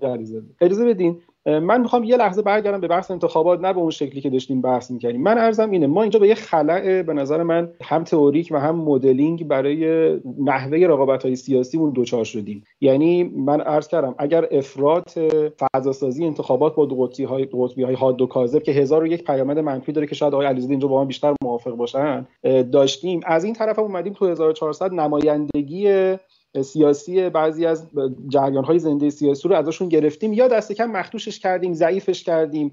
رقابت رو اگر منحل نکردیم ضعیف کردیم. اینو باز آقای اصنافی حتما اینجا با من موافقن. من از اینه که این ما رو به اینجا میرسونه که ما اگر می‌خوایم این اتفاق هزار و چهارصد یک نقطه باشه نه یک خط ادامه پیدا نکنه و باز به اون شکل تفریطی یا به نحو دیگه افراطی سال‌های قبلش هم و دوره‌های قبل انتخابات هم برنگردیم، باید به این فکر کنیم که فضای رقابت سیاسی ما چه اشکالاتی داشته. ببینید بذارید یک مثال براتون بزنم، نمیخوام نبش قرب کنم، ولی نگاه کنید آقای روحانی در حالی که خودشون رئیس جمهور بودن و همینطور آقای احمدی نژاد در حالی که خودشون رئیس جمهور بودن، آقای را احمدی نژاد در سال هشتاد و هشت، آقای روحانی در سال نود و شش، جوری در صحنه انتخابات حضور می‌یافتن انگار نه انگار که اونها مسئول وضع اداره کشور در چهار سال گذشته خودشون بودن و تمام خطوط قرمز قابل تصور در یک نظام سیاسی معقول و معتدل هم به راحتی رد می‌کردن. یعنی آقای احمدی نژاد خیلی کارها کرده که می‌دونیم در سال هشتاد و هشت، آقای روحانی هم در سال نود و دو شش به همین ترتیب. این وضعیتی نیست که ما بخوایم بهش برگردیم، کما اینکه وضعیتی هم که الان داریم وضعیت مطلوب نیست که بخوایم توش بمونیم. همین وضعیت‌های حالا با دلایل مختلف و ضریب‌های مختلف، اعتراضاتی که امثال بنده و آقای اصنافی با هم دیگه داریم، من عرضم اینه این ما رو به این خلأ میرسونه که ما دچار مشکل تو حوزه رقابت سیاسی و مدل رقابت سیاسی هستیم. اصلا درکی از مبحث رقابت سیاسی به بیرون از نقض خطوط قرمز، بیرون از فضای قبیله گرایی سیاسی متاسفانه نداشتیم. الان بخشی از این آواری که به سر ما ریخته در فضای مطلوبیت سیاسی آقای اصنافی و آقای علیزاده به نظر من به خاطر اینه. اگر میخوایم جدی بحث کنیم اینجوری بحث کنیم، این اگه نکردن به خاطر اینکه دیگه بیشتر از این نمیدونستن خیلی عوامانه است، اصلا یه کلیشه عوامانه است به نظر من. من اگه به جای آیه اصنافی باشم اصلا واژه‌ها لاقل استفاده نمی‌کنم، یه جوری دیگه اسم می‌کنم، حرفای خودمو توضیح میدم. حالا می‌خوام درمش بحث می‌کنیم. نه نه یه لحظه اجازه بدید من یه نکته دیگه هم بگم. پس ما اینجا دچار یه خلأ هستیم، خلأ هم عرض می‌کنم تئوریک، هم خلأ مدل برای نظامی که میخواد ادعای مردم سالاری دینی داره. به قول آقای اصنافی قبلا لقب رهبری به عنوان یک وزنه تعادل بخش توش ایفای نقش میکرده و مثلا فضا رو تعدیل میکرده. در مورد آقای لاریجانی من نمیخوام صحبت کنم، اما در مورد آقای احمدی نژاد، آقای احمدی نژاد کدوم خط قرمزی رو در معارضه با نظام و حتی نظرات سریع رهبری ایشون باقی گذاشته که شما میخواید مثلا ازش به این معنی که ایشون در داخل نظام به این مفهوم هستش، به این معنی که شما دارید تعلق میکنید که باید تایید صلاحیت بشه دارید ازش دفاع میکنید. دو تا مثال میزنم.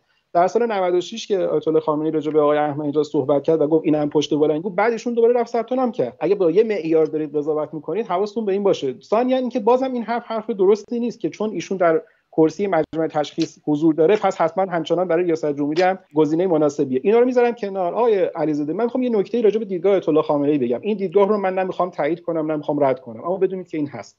ببینید ما در همه نظام‌های سیاسی دنیا همونجوری که قانون داریم، عرف‌ها و رویه‌های سیاسی هم داریم، درسته؟ آیت الله خامنه‌ای اینو اعلام کردن. من تو فکر می‌کنم تو کتاب فتنه تقلب هم اومده یا تو کتاب از نیمه خرداد، میتونن دوستان پیدا کنن، اگر نه میشه پیداش کرد و مثلا یا قراری بذاریم من اینو براتون منتشرش کنم. ببینید ایشون میگه که من اعتقاد دارم که دو دوره، همون آیت الله خامنه‌ای که آقای اصنافی میگن که اونجا مداخله کردن به نحو اینکه انتخابات توازن پیدا کنه و رقابت شکل بگیره، ایشون میگن که من اعتقاد دارم در نظام جمهوری اسلامی وقتی یک رئیس جمهوری دو دوره برای انتخابات نامزد میشه، بهتره که برای دوره‌های بعد این اتفاق نیفته، ما فضای جدید بدیم به مردم. اصلا نمیخوام بگم دیدگاه درسته غلط، اما میگم هست و یک عرف سیاسیه و ایشون اینو رعایت کرده. سال هشتاد و چهار ایشون با آقای هاشمی رفسنجانی گفتن نیایید در عرصه انتخابات، طبق اون چیزی که خود آقای هاشمی روایت کرده و بعداً آقای هاشمی اومدن و خب اون اتفاقات افتاد. سال هشتاد و هشت آقای خاتمی می‌خواستن نامزد بشن، عین این همین جمله رو به آقای خاتمی به خاطر اصرار خود ایشون گفتن. آقای خاتمی که اعلام کاندیداتوری هم کرده بود در آخرای اسفند سال هشتاد و هفت از صحنه رفت کنار و به خاطر رقابت‌های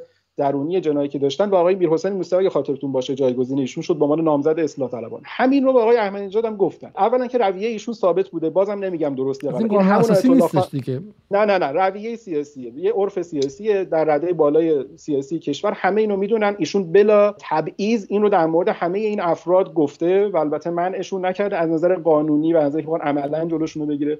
تفاوت اینه که آقای هاشمی یه سرنوشت پیدا کرده، آقای خاتمی گوش کرده، مثلا رفته کنار، حالا به دلیل شرایط خودش. آقای احمدی نژاد کلا هشدار رو یا اون درخواست رو حتی به صورت غیر علنی جدی نگرفته، حتی وقتی علنی هم بوده باز ترجیح داد که بیاد تو عرصه انتخابات شرکت کنه. عوامل متعددی وجود داره برای اینکه ما می‌خوایم تحلیلشون کنیم، چه خوب چه بد. اصلا من راجع به خوبش الان نمی‌خوام صحبت کنم، فکر کنم از اول صحبت‌ها من چیزی رو به این معنا تایید یا رد نکردم، اما من می‌خوام تحلیلمون رو گسترده کنیم و واقعیت‌ها رو اونجوری که هستن ببینیم و یه مقداری از حرفای سطحی که پیش از این حداقل پنج شش تا گروه سیاسی دیگه هم به همین سبک و با همین اسلوب و با همین کلیشه ها جمهوری اسلامی رو به این مفهوم قضاوت کردن، فکر می‌کنم یه مقداری دوری کنیم. نه به این دلیل که می‌خوایم حالا مثلا به جمهوری اسلامی نقدی نداشته باشیم، به این دلیل که این کلیشه ها دیگه به نظر من کارساز نیستن، ما نیاز به تحلیل‌های پیچیده‌تری داریم. بسیار باز بحث سریشه، من فقط مستقیم آیه اصنافی در واقع به طراحی و عملیاتی کردن یک الگوی رقابت سیاسی بهتر، هم بهتر از سال‌های هشتاد و چهار و هشتاد و هشت و نود و دو و نود و شش و هم به مراتب بهتر از وضعیتی که سال هزار و چهارصد متأسفانه درگیرش بود. واقعا حرف آقای غفاری اینه که احمدی نژاد عملا کاری کرد که بازرگان سال شصت کرد. اگه شما معتقدید که بازرگان با دخالت در مورد با رد موضع فصل و خطاب آیت الله خمینی در سال شصت از وزارت فقیه عدول عملی کرد، خب احمدی نژاد هم سال نود و شش عدول عملی کرد و شما حداقل شما با منظر در سطحی که برای ریاست جمهوری لازم باشه، چون سطوح متفاوتن، ایشون به عنوان عضو مجمع میتونه همچنان حضور داشته باشه. حالا من از موضع مدافع و سخنگوی آقای احمدی نژاد نیستم ولی توضیح میدم. اول نگاه کنید، من هم خیلی خوب بلدم که حرفای شبه آکادمیک بزنم و بخوام مخاطبم رو با این حرفا یه مقداری، من حرفو صریح میزنم. بله منم اون مدلی خیلی خوب بلدم صحبت کنم و اگر دارم صریح حرف میزنم برای که میخوام مخاطبم بفهمه من چی دارم میگم و اون رو صریح حرف میزنم. و اینکه من دارم صریح حرف میزنم، این اگر کسی میخواد ردش کنه باید استدلال کنه. با عناوینی مثل سطحی اینا نمیشه حرفا رو رد کرد، باید استدلال کرد. این یه نکته در مورد چند تا ادعا شده. یکی اینکه جمهوری اسلامی هر دوره دو قطبی انجام میده، نه. جریان اصولگرا هر موقع به نفعش بوده دو قطبی ساخته، فکر کرده میتونه ببره دو قطبی ساخته، هر موقع هم نبوده چند قطبی ساخته، مثلا نفع خودشه. آیا در سال نود و دو ما دو قطبی داشتیم؟ یه قطب آقای جلیلی بود، در نهایت یه قطب آقای یه قطب، چه نهایتی چهار تا قطب داشت انتخابات، یه نفرشون با دو از همون مردمی که به زبانشون صحبت می‌کنید. آقای اصنافی بپرسید. من سکوت من سکوت کردم، شما صحبت کردید، بذارید من با حرفام بزنم. انتخابات نود و دو یه آقای قالیباف داشت شش میلیون بودن رای برد، شش هفت میلیون رای برد. یه آقای جلیلی داشت چهار میلیون، یه آقای رضایی داشت بیشتر از چهار میلیون رای برد.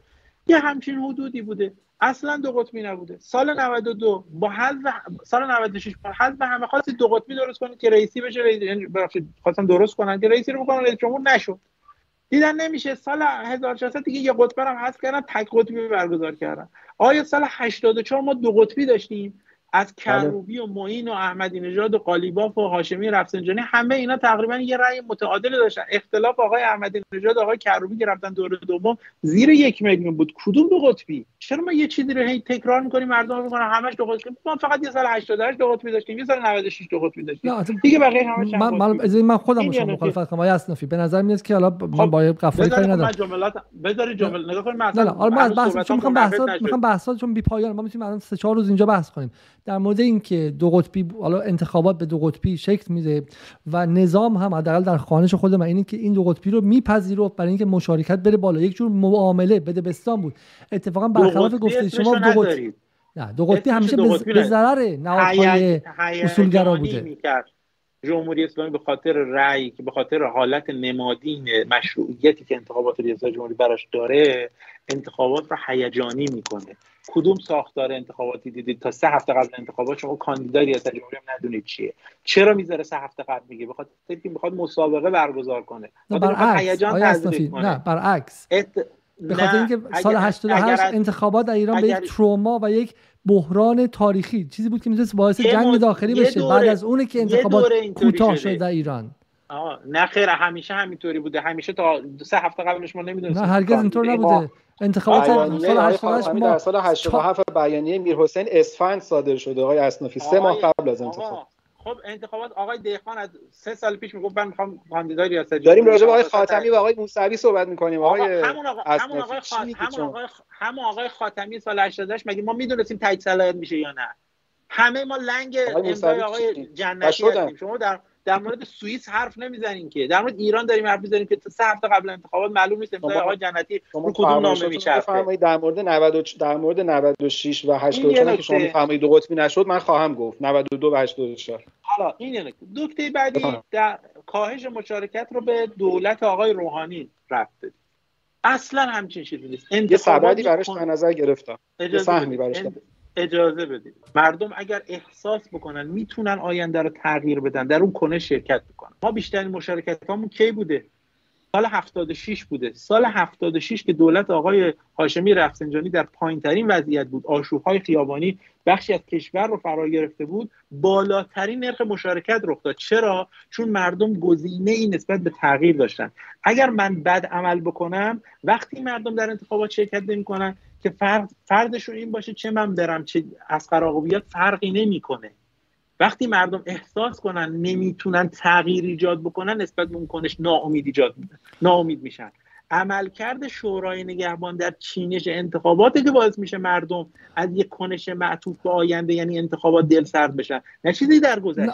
آیا اصلا بزن بس بزن من نوبت من عزیز بدین، من میخوام وارد بحث شم و جدال شم. خیلی ساده است. شما در این انتخابات چه میکردید؟ دقیقاً درست گفتید. بحث لاریجانی نبود، بحث محمود احمدی نژاد بود. آیا خود شما حاضر بودید که محمود احمدی نژاد سکان کشور ایران رو در این شرایط بحرانی در سال هزار و چهارصد به عهده بگیره و مستقیم بره به جنگ بیت رهبری، اطلاعات سپاه، حسین طائب، آقای علی خامنه ای و کار رو به جنگ در عمیق‌ترین لایه‌های قدرت بکشونه، زمانی که آمریکا منتظر شماست، بن سلمان منتظر شماست و بحرانی‌ترین زمان تاریختونه؟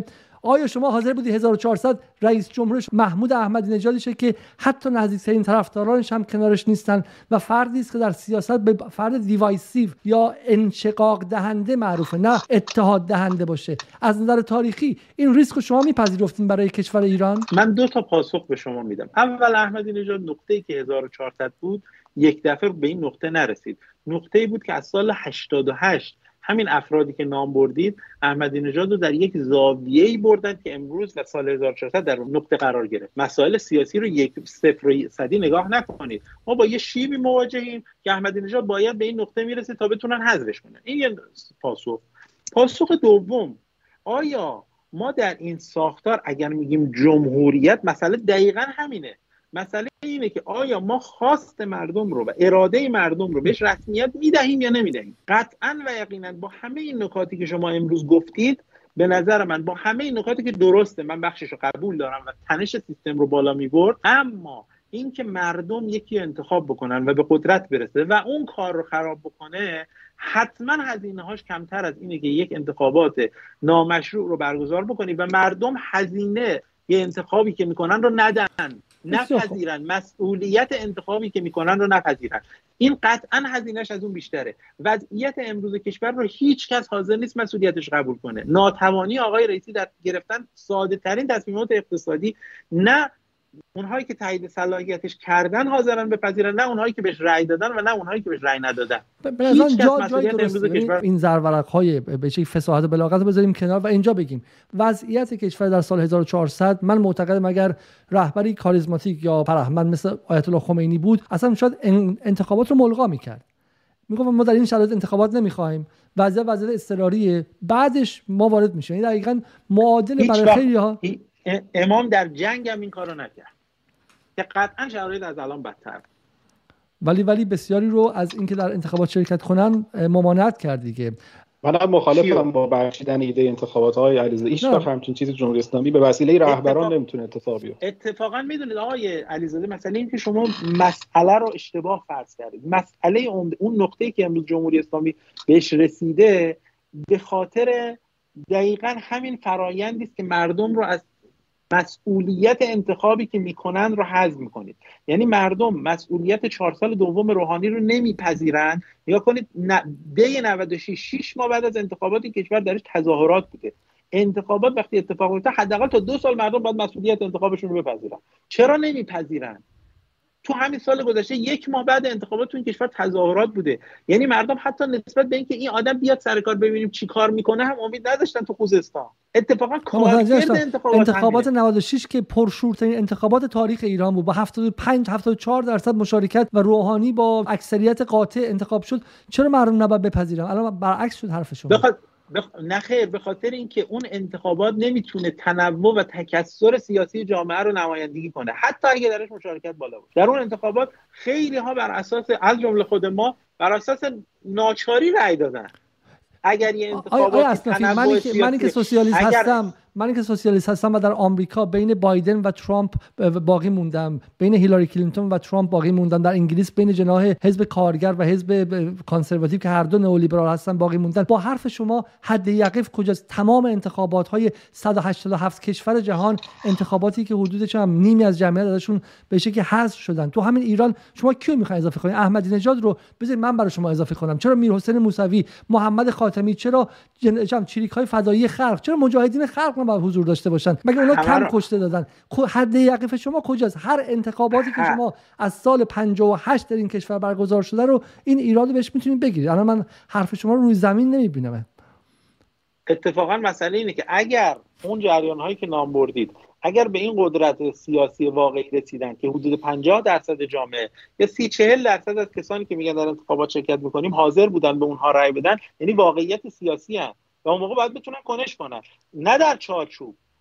کسی که چارچوب قبول نداره اجازه باید پیدا کنه بتونه علیه ساختار کلی فعالیت دموکراتیک سیاسی بکنه. مشخصا در مورد رضا پهلوی که به نظر میاد محبوبیتش هم روزافزونه با کمک من و تو و ایران اینترنشنال و پول سعودی، نگاه و نظر شما چیه؟ نظر من اینه که فعالیت رسانه‌ایشو داره میکنه، فعالیت سیاسیشو داره میکنه. بیا تو ایران چارچوب جمهوری اسلامی رو بپذیره، فعالیت سیاسی کنه. بسیار خوب. آیه غفاری شما. من فقط دو جمله در مورد فرمایش‌های آیه اصنافی میگم، بعد میخوام تو رو به آینده حرف بزنم. آیا اصنافی اون منطقی که دارن میگن که به این دلیل خودشون رفتن تو انتخابات رای دادن، اتفاقا کسانی که سهمی دارن در طراحی بازی انتخابات هم اتفاقا همینجوری نگاه میکنن، یعنی تصور کردن که ما یه کمی نمایندگی سیاسی رو میگیریم، نه خیلی زیاد که انتخاباتی وجود نداشته باشه، رقیبای اون گزینه مطلوب خودمون هم تضعیف میکنیم، دقیقاً این صحنه ترسیم شده دیگه، درسته، و میذاریم انتخابات برگزار بشه. خب اصل انتخابات خیلی خوبه، برای ما مشروعیت میاره، گزینه ما هم بالاخره میره از مردم یه رأی میاره، خودش هم میفهمه به خودش چند چنده، و اون دوستانی مثل مثلا آقای اصنافی هم بالاخره به عدد کمیشون و درصدشون نمیخوام بشه، کسانی هستن که به خاطر اون وجه خارجی میان تو انتخابات شرکت میکنن.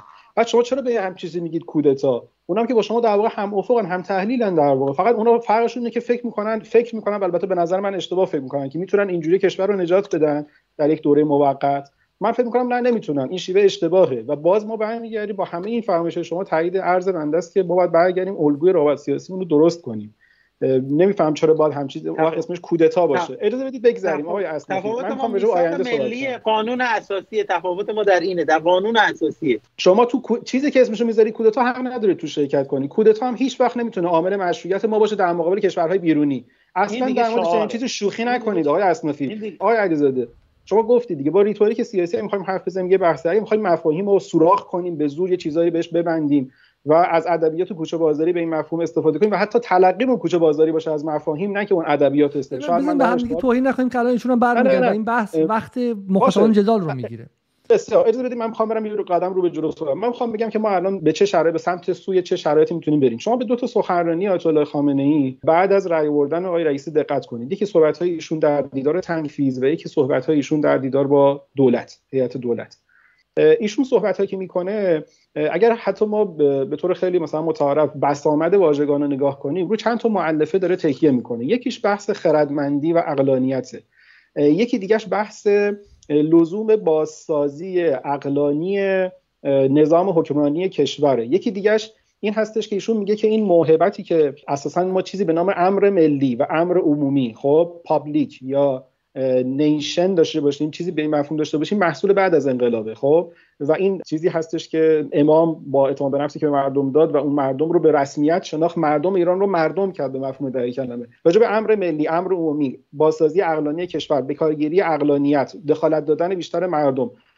من فکر می‌کنم که گفتمان آیت الله خامنه‌ای در این فاصله زمانی، خب یعنی از اون وقتی که من عرض کردم از تنفیذ به این طرف که خب طبیعتاً رئیس جمهور رسمیت پیدا می‌کنه، به ما امکاناتی میده. من خب اینجا وایسم و حتی تاکیدشون رو امر اخلاقی تو همین دو تا دیداری که گفتم، خوانندگان ما میتونن و بینندگان میتونن برن بخونن متون ایشون رو، این دو تا متن شاید روی هم دیگه خوندنش کمتر از مثلا چهل دقیقه طول بکشه، دارن تاکید روی این مؤلفه ها میکنن. من فکر میکنم آقای اصنافی با همه اختلافاتی که ما راجع به قبل از این داریم، همین الان که داریم با هم صحبت میکنیم، این فضایی که آیت الله خامنه‌ای باز کردن از حیث گفتمانی، از حیث نهادی، به هر حال یه دولت اومده سر کار و طبیعتاً مناصب رو داره برای خودش در واقع تقسیم میکنه و حالا خوب یا بد یا ما شایسته سالارانه بدونیم یا ندونیم یا چیزی بینابین. الان دیگه نمیخوایم به این بحثا بریم. من فکر میکنم الان من حرف ایجابی مینه. الان گفتمان آیت الله خامنه‌ای بعد از انتخابات هزار و چهارصد به ما دوباره اجازه اینو میده که بسیاری از فرایندها و حتی نهادهای سیاسی کشور رو که بدون شک نیازمند بازنگری و بازسازی هستن، بریم تو این عرصه اقدام کنیم. این فضا چطوری اقدام عرض... کنیم؟ چطوری از بالا، از امام صادق، یا اینکه نه مردم چه وارد ترمیم شن؟ الان عرض میکنم آقای علیزاده، من فکر میکنم چه من چه آقای اصنافی چه دوستان دیگه که به هر حال منتقد این فضای انتخابات هزار و چهارصد به شکل‌های مختلف و به درجات مختلف بودیم، ما باید از این فرصت استفاده کنیم. ببین از دانشگاه امام صادق میتونه مدیر بره تو دولت و میتونه ایده برای دولتی ارائه بشه که به هر حال الان امور مملکت دستشه. اما به نظر من آقای رئیسی سیستم عاملی برای اداره کشور نداره. مردم‌گرایی یک سیستم عامل نیست آقای علیزاده. از آقای اصنافی مردم‌گرایی شعاریه که همه دولت‌ها در همه ادوار تاریخ دادن. خب به خصوص در دوره‌های مدرن‌تر.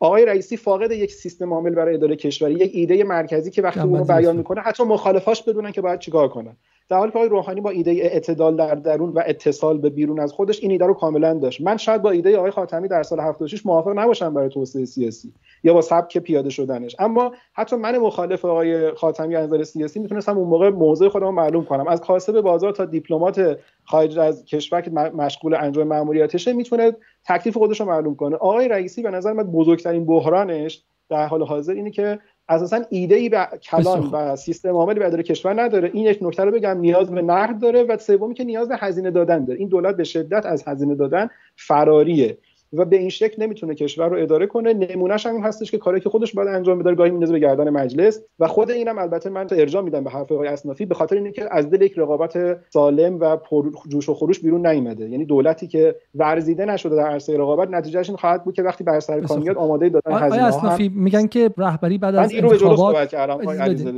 رهبری بعد از انتخابات سخنرانی هایی کرده که امکاناتی باز کنه، اگر انتخابات امکاناتی رو بس و اگر باعث انسداد شد باعث که دلسرد شدن مردم شد و به نظر اومد که حذف مردم از پروسه بود، ولی سخنرانی‌های آقای خامنه‌ای بعد از انتخابات دعوت مردم دوباره به سپهر سیاسی بود، دعوت مردم به شهر سیاسی و به درون حوزه نظام بود. و همینطور هم این امکان وجود داره که ما برای ترمیم و برای نقد نهادهای مختلف سازنده جمهوری اسلامی آسین بزنیم بالا و این فضا بازه، به ویژه اینکه حالا چون بالا رئیسی هم دولتیه که دولت ضعیفه و ایده خاصی نداره، پس همین فضا کاملا بسته نیستش. شما حالا به شکل به شکلی با انتخابات نه ولی با راه‌های دیگری مردم همچنان امکان دخالت در در ساخت سیاسی دارن. نگاه شما چیه؟ من قبل اینکه پاسخ بدم یه نکته از قبلیمون سی ثانیه فقط توضیح بدم در مورد اون مثال پشت بلندگو که گفتین. یه وقتی آقای علیزاده من می‌خوام یه, یه تذکری به شما بدم، میام تو دایره به شما تذکر میدم، ولی وقتی میرم تذکری که به شما میدم رو تایملاین توییت میکنم، منظورم فقط دیگه دلسوزی نیست. اما اگر متن صحبت مقام معظم رهبری در اون جلسه نحی رو ببینید، دقیقاً قبلش اشاره میکنن که من فقط توصیه میکنم، امری نمیکنم و یه نظر دوستانه دارم. بنابراین اگر ما بپذیریم که رهبری، اگر دوستان میپذیرن که رهبری صادقن، که ما به صداقت ایشون ایمان داریم، بنابراین ثبت نام آقای احمدی نژاد ماهوان نقض امر ولی فقیه نمیکنه از نظر من. اگر که نظر دیگه دوستان دارن که خودشون میدونن و نسبتشون با ولی فقیه، من نظرم در مورد آینده دولت آقای رئیسی همینطور که گفتن فاقده، من حالا اسمشو میذارم فاقد ایده است، و به خاطر اینکه یه دلیل اینکه انتخابات رو هم به اون نحو برگزار کردن به خاطر اینکه این بی ایده بودن در کوچکترین رقابت خودش رو نشون میداد و به خاطر همین انتخابات بدون رقابت برگزار شد که کسی نفهمه اصلا ایده‌ای وجود نداره، و الان واقعیت سیاسی خودش رو نشون داده و آقای رئیسی نمیتونه تصمیم سیاسی بگیره.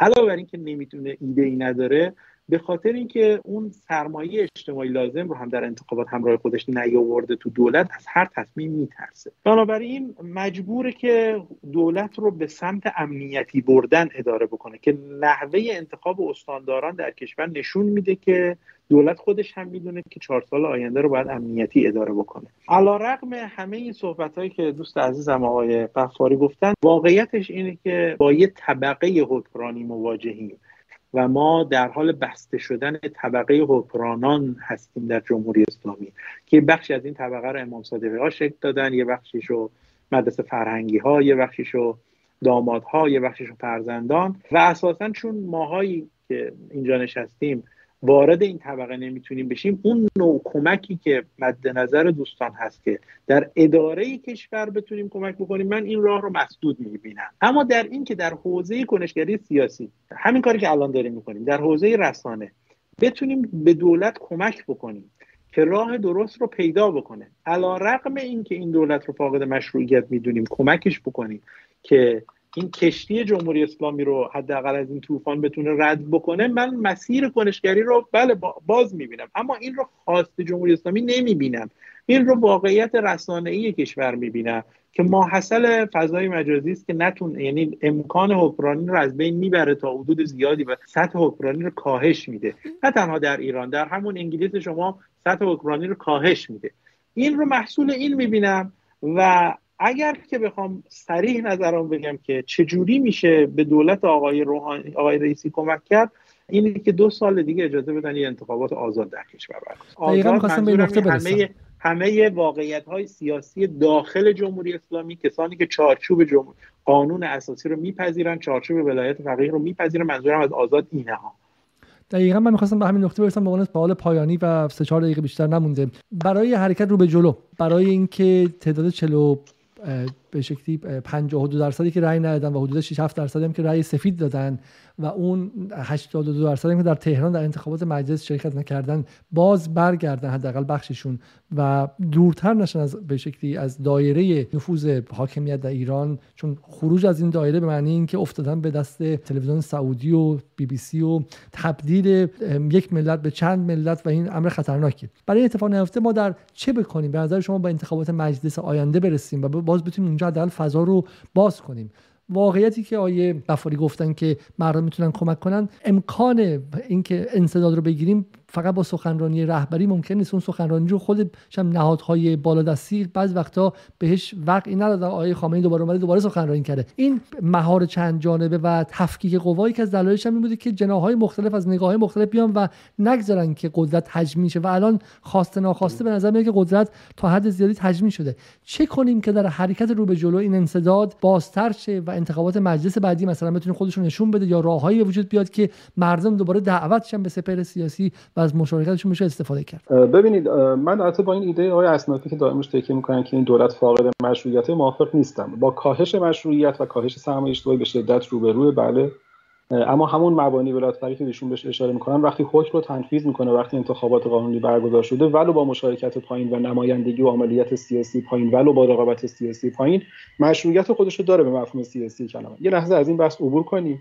اما در مورد آینده، من اعتقاد دارم که آقای علیزاده، مهم اینه که ما چقدر از فرصت‌ها استفاده می‌کنیم و چه عملیات‌هایی پای کار میان برای اینکه از این فضای گفتمانی که رهبری ساخته بتونن استفاده کنن. بله، باید براش زحمت کشید، فسفر سوزون، باید عرق ریخت تا بالاخره ما بتونیم به اون نتیجه که می‌خوایم برسیم. در مقابل کسانی که فارغ از اینکه بخوایم راجع به نیتشون چه قضاوت بکنیم، اعتقاد داریم عمل و رفتار سیاسیشون درست نیست و پیامدهای بسیار منفی برای کشور داشته. من یه مثلث تو ذهن خودم تصور میکنم. اعتقاد دارم که هرچه ما به عقلانیت سیاسی در کشور کمک کنیم، به بهبود این وضعیت کمک کردیم. هرچه به عاملیت اجتماعی کمک کنیم، به بهبود وضعیت فعلی کمک کردیم. و هرچه به فضای رقابت‌ها در یک شرایط سالم، به شرطی که ما چارچوب‌ها، خطوط قرمز و شیوه‌های رقابت رو بتونیم استاندارد کنیم، ولی متناسب با وضعیت جمهوری اسلامی و البته متناسب با فضای جدید جامعه جهانی، به نظر من موفق خواهیم بود. یعنی مثلث عقلانیت، عاملیت، رقابت، به نظر من فرمولی هستش که میتونه به بهبود وضعیت ما کمک کنه. اون جمله‌ای هم که از آیت الله خامنه ای نقل کردم، به نظر من جمله خیلی جدیه. ایشون ایدهشون اینه که در وضعیت کنونی، وضعیت تمام نهادهای حکمرانی کشور باید بازسازی عقلانی بشه. طبیعتاً دولت فقط اینجا بازیگر نیست، مجلس نقش داره، گروه‌های سیاسی نقش دارن. ضمن اینکه مثلا آقای اصنافی اشاره کردن، گفتن که وضعیت امنیتی شده. خب بله، استاندارا اولا نه همشون، بعضیشون سابقه سپاهینا داشتن، سالهای قبل و دورهای قبل هم داشتیم به مدارج کمتر. اما نگاه کنید، آقایون اصلاح طلب فکر می‌کنم یه بار یا دو بار بعد از انتخابات سران مطبوعاتی و رسانه‌ایشون با آقای رئیسی دیدار کردن. ببینید این فضا وجود داره. من به نظرم این حرفایی که ما میزنیم آقای اصنافی اثر هنجاری داره. ما به جای اینکه پل بزنیم و هول بدیم فضا رو به سمت دو قطبی شدن مجددا، یا به سمت این که بگیم فضا فروبسته است و سترونه و کاری از دست ما برنمیاد، باید از حداقل پنجره‌های موجود استفاده کنیم که بتونیم فضا رو باز کنیم. این به نظر من اگر صادقانه و عاقلانه به ماجرا نگاه کنیم، این چیزیه که چارچوب راهنمایی کنه شما رو از این به بعد ترسیم می‌کنه. اگر لازم شد و وقت بود آقای علیزاده من بیشتر توضیح میدم. من چند تا می‌خوام از کامنت‌های مخاطبان رو هم بخونم که انصافا راحت تر باشیم. آقای سینا ام میگن که به نظرم باید پرسید آیا اصولا در جمهوری اسلامی طرح و نقشه کلی وجود داره که ماهیتی واحد به نام جمهوری اسلامی آن رو طراحی می‌کنه و پیش می‌بره یا نه؟ سوال بعد از آقای علیرضا دهقانی، آیا ملت حق داره در اداره کشور تعیین کننده باشد یا نه ملت ایران باید فقط پیروی یک گروه حداقل باشد؟ سوال بعدی از آقای علی مردانی، انتخابات هزار و چهارصد فقط یک انتخابات نبود بلکه انتصابات قبیله‌ای، سیاسی و فامیلی، عدم شفافیت طرح صیانت در مجلس و سرکار آمدن هم دانشگاهی‌های آقای غفاری رو در پی داشت. من دیگه بدون سانسور همه رو دارم برای شما میخونم. آیا واقعا دو مهمان برنامه نمیدارن که مهمترین مسئله در این چیدمان کاندیداها مسئله جانشان جانشینی بوده؟ یا نمیخواهند بگویند. این از این نظر مهمه که در روایت کلانی که از طریق بی بی سی و غیرم خیلی زیاد تبلیغ میشد این بود که این انتخابات رو خیلی به جانشینی گره زده بودند و میگفتن یک سناریویی از پیش تعیین شده است که به خاطر اصلا بحث جانشینی رهبری این اتفاقات افتاده. حالا من این سوالهایی که سوالهایی که به ذهنم اومد اگر دوست دارین جواب بدین. آیه اصنافی نوبت شماست. من خیلی مخالفتی ندارم با صحبت آقای غفاری و تو اون اثر هنجاری هم همدل هستم با ایشون. بله این واقعیت وجود داره، اما مسئله اینه که اون طرف، یعنی اون بخشی که قدرت رو الان در اختیار داره آیا نیاز احساس میکنه یا نه؟ تا وقتی اون نیاز در درون حاکمیت و درون دولت وجود نداشته باشه، رفتار دولت نشون میده به دولت و به قدرتی که به دست آوره به عنوان یه غنیمت داره نگاه میکنه و اون رو داره تیکه تیکه میکنه و به همه کسانی که در رسیدن به قدرت نقش داشتن داره سهمشون رو میده. تا وقتی این نگاهی بوده، حداقل من تصورم از آقای رئیسی واقعی نبود. یعنی من آقای رئیسی رو علیرغم اینه که ناتوان میدونم در اداره کشور، انسان سلیم النفسی میدونم واقعا، ولی نحوه چیدمان دولتشون اون بازنمایی سلیم النفسی متاسفانه نمیبینم درش. تا وقتی که نگاهمون به دولت مانند غنیمت باشه، راه برای این مسیری که شما میگید مسدود متاسفانه. اما در مورد اینکه آینده چه میشه، نگاه کنید عدم مبارزه و رقابت یه تاثیرات وضعی داره. این دستان من اگر کار نکنن بعد یه مدت، من دچار فلجی دست میشم. جریانات سیاسی اصولگرایی به واسطه اینکه دیگه خودشون رو فارغ از نیاز به کنش سیاسی و رقابت سیاسی میبینن و بدون رقابت سیاسی به قدرت رسیدن، این به قصد توهین این کلمه رو به کار نمیبرم، خدا رو شاهده، میخوام معنا رو برسونم، دوچار مونگولیسم سیاسی میشن در آینده. این توهین به ناتوان... کسایی که دان سیندروم دارن هست. حالا مثلا کاری بشید به این توهین به این دوستان ندارم. خود خود آه. کلمه توهین به کسانی که دان سیندروم دارن اگر استفاده نکنید در جدال، من ممنون میشم. دوچار ناتوانی عقب افتادگی سیاسی, سیاسی میشن دوچار عقب افتادگی سیاسی میشن و اینها نمیتونن حتی همین مدل حکمرانی امروز رو هم نمیتونن ادامه بدن. من فقط یعنی میخوام حالا به اون سوال یکی از دوستان در مورد جانشینی هم پاسخ بدم. من واقعا از صمیم قلب امیدوارم که خداوند متعال طول عمر به رهبری بدن و چون این دوره‌ای که الان ما درش حضور داریم اگر بدون ایشون قرار باشه سپری بشه، دوچار تثبیت یک انحراف از انقلاب من می‌بینم و کسی که میتونه این انحراف رو اصلاح بکنه شخص ایشون هستن. و اتفاقا من مسئله جانشینی رو خیلی در انتخابات به صورت مستقیم مؤثر نمی‌بینم و اتفاقا اگر بخوام یه تحلیل بدبینانه یکم آیا اصلا چون, چون خیلی سوالایی که مطرح شده من کامنت ها رو میخونم کامنت ها رو میخونم همینجا شما رو متوقف کنم. پس شما معتقد نیستین که انتخابات هزار و چهارصد دست پرورده و ساخته سناریوی شخصی آقای خامنه ای بود؟ نه، من این رو به این معنی قبول ندارم و فکر میکنم که جمهوری اسلامی اگر بخواد سناریو داشته باشه با هزینه خیلی کمتر هم میتونه این کارو انجام بده، چون انتخاب جانشین به عهده مجلس خبرگان جانشین جمع... جانشین رو نمیگم، نه نه کل انتخابات هزار و چهارصد. شما معتقدین که این حزب مردم از جمهوریت رو آقای خامنه ای بعد بتونه این انحراف رو اصلاح کنه؟ پس پس شما معتقدین که خود آقای خامنه ای به جمهوریت معتقد همچنان؟ چون خیلی ها معتقدن که اصلا این انتخابات هزار و چهارصد محصول خاص و اراده آقای خامنه ای و تحمیل اراده بالادستی رهبری بر بقیه ارکان نظام بوده. شما نگاهتون این، من میخوام شفاف کنم. من هنوز به این نگاه نرسیدم، اما معتقدم یک قوه قدرتی در جمهوری اسلامی وجود داره که رهبری هم یک جزئی از اون هست و این خواست و سناریو اون بوده و رهبری هم به دلایلی که احتمالاً از جمله افزایش کارآمدی نظام درش بوده به سناریوی این بخشی از قدرت تن داده. بسیار خب، من چند تا کامنت دیگه بخونم. آیه علی خسروی میگه رئیسی زمین جزغال تحویل گرفت همراه با مین و باتلاق، الان نمیشه قضاوت کرد. دوستان با هر جناح تفکری هستی با تمام انتقادها به انتخابات، این نظر اصلاً عادلانه نیست و معتقدم و بیشتر شما منتظر شید. آقای مهرمتین میگن که تا شفافیت آرا و اموال مسئولین و قانون تعارض منافع و نقد هر کس در هر جایگاه به اندازه مسئولیت آن فرد و بازبینی ارزش‌ها برای انتخابات مسئولین و کنار گذاشتن ریا و چاپلوسی و درست نشه وضع مملکت همینه. علیزاده دهخانی هم آخرین کامنت من میخونم، میگن که وقتی در یک کشور شهروندی به درجه های A و B و C تقسیم میشه، خط قرمزهای بی‌دلیل برای جامعه ترسیم میشه، نتیجه همین اوضاع است. و آخری هم همین آیه مهرمتین دوباره میگن تصمیمات رو کسی میگیره که حتی نقدش ممنوعه چون از نگاه عدی و مقدس است و کلامش وحی منزل و مهرها در جهت خوشایند او حرکت می‌کنن. کلام واقع بحث واقع نقد رهبریه. آقای علیزاده این خشم از تبعیض رو در کامنت‌ها می‌بینید؟ فقط می‌خواستم یه پشتاری بزنم. ما برنامه رو برای همین گذاشتیم. پنجاه و دو درصد رأی ندادن و من معتقدم که اگر عدی گمان کنن که این پنجاه و دو درصد الان مهم نیست و با اصطلاح حالا شما آقای غفاری میگه ایده در کار نیست و یک ایده‌ای رو من در بین دوستان اصولگرا دیدم به اسم راه بنداز جا بنداز، یعنی که ما حالا می‌ریم جلو الله کارآمدی اقتصادی هم خوبه، اونها هم همراه میشن بعد از مدتی. ولی من معتقدم که در امر سیاسی خیلی وقتها اگر فاصله ایجاد شه دیگه اون فاصله ها و گسل‌ها رو شاید نشه پوشوند و چه بخوایم چه نخواهیم درست یا غلط به خاطر مسائل حالا حجم‌های رسانه‌ای خارجی ها غیر داخلی ها، اما به نظر میاد که برای بخشی از جامعه چند مرحله‌ای بودن نظام و خودی غیر خودی بودن نظام و تبعیض آمیز بودن مکانیزم‌های نظام داره مسجل گرفته میشه و من این فکرام زنگ خطره برای همه کسانی که میخوان ایرانی مقتدر باشه و این سطح از فاصله ملت و دولت رو خطرناک می‌دونه. آقای غفاری جملات پایانی بگید که به پایان بحث. خیلی ممنون.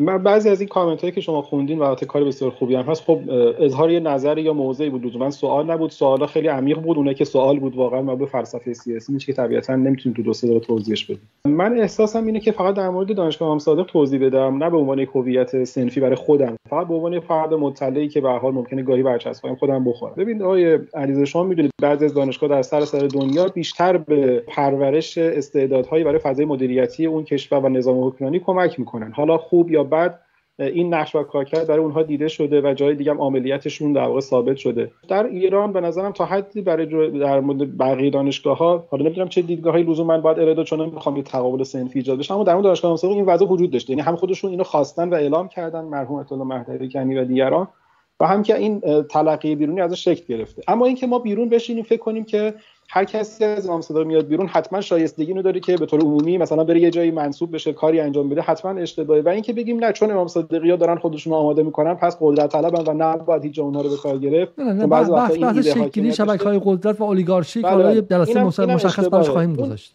اون ایده‌ای که من فکر می‌کنم اتفاقاً تو صحبت‌های آیت الله خامنه‌ای سال هشتاد و چهار در جمع دانشجویان اساتید دانشگاه امام صادق مطرح شده، ایشون اون موقع گفته بود که من می‌دونم که این دانشگاه می‌تونه مثلا فرض کنیم مدیران کارآمدی هم به سیستم اوکراینی کشور تزریق کنه، اما اون شأن اصلیش اینه که به ف... وایس در فضای علم تولید علم کنه و فضای آزاداندیشی، فضای تولید فکر و همین نرم افزارها برای اداره کشور رو انجام بده. آخرین نکته این هستش که من فکر کنم در بازنمایی رسانه‌ای با دقت عمل نشده. همین الان هم تعداد فارغ التحصیلان دانشگاه امام صادق در همین دولت هم به نسبت بعضی از دانشگاه‌های دیگه انقدر نیست، هرچند خود بنده اون کسی که اونجا رو کرسی نشسته اعتقاد دارم که شاید همین رو هم باز بشه قربال کرد و فضای بهتری از نظر شایسته سازی به وجود بود. ببخشید. بسیار عالی. خیلی خیلی ممنون از هر دو بزرگواری که در این برنامه با ما همراه بودن. یک بار دیگه ازتون تقاضا میکنم اگر از ایرانیان مقیم خارج از کشور هستید به سایت پاتریون دات کام خط مایل جدال برید که اشتراک شما اجازه میده که این رسانه همچنان دوام داشته باشه، ما بتونیم برنامه‌هامون رو گسترده کنیم و این بزرگترین کمکیه که شما به ما میتونید بکنید. از دوستان عزیز خداحافظی میکنم، شما رو به خدا میسپارم.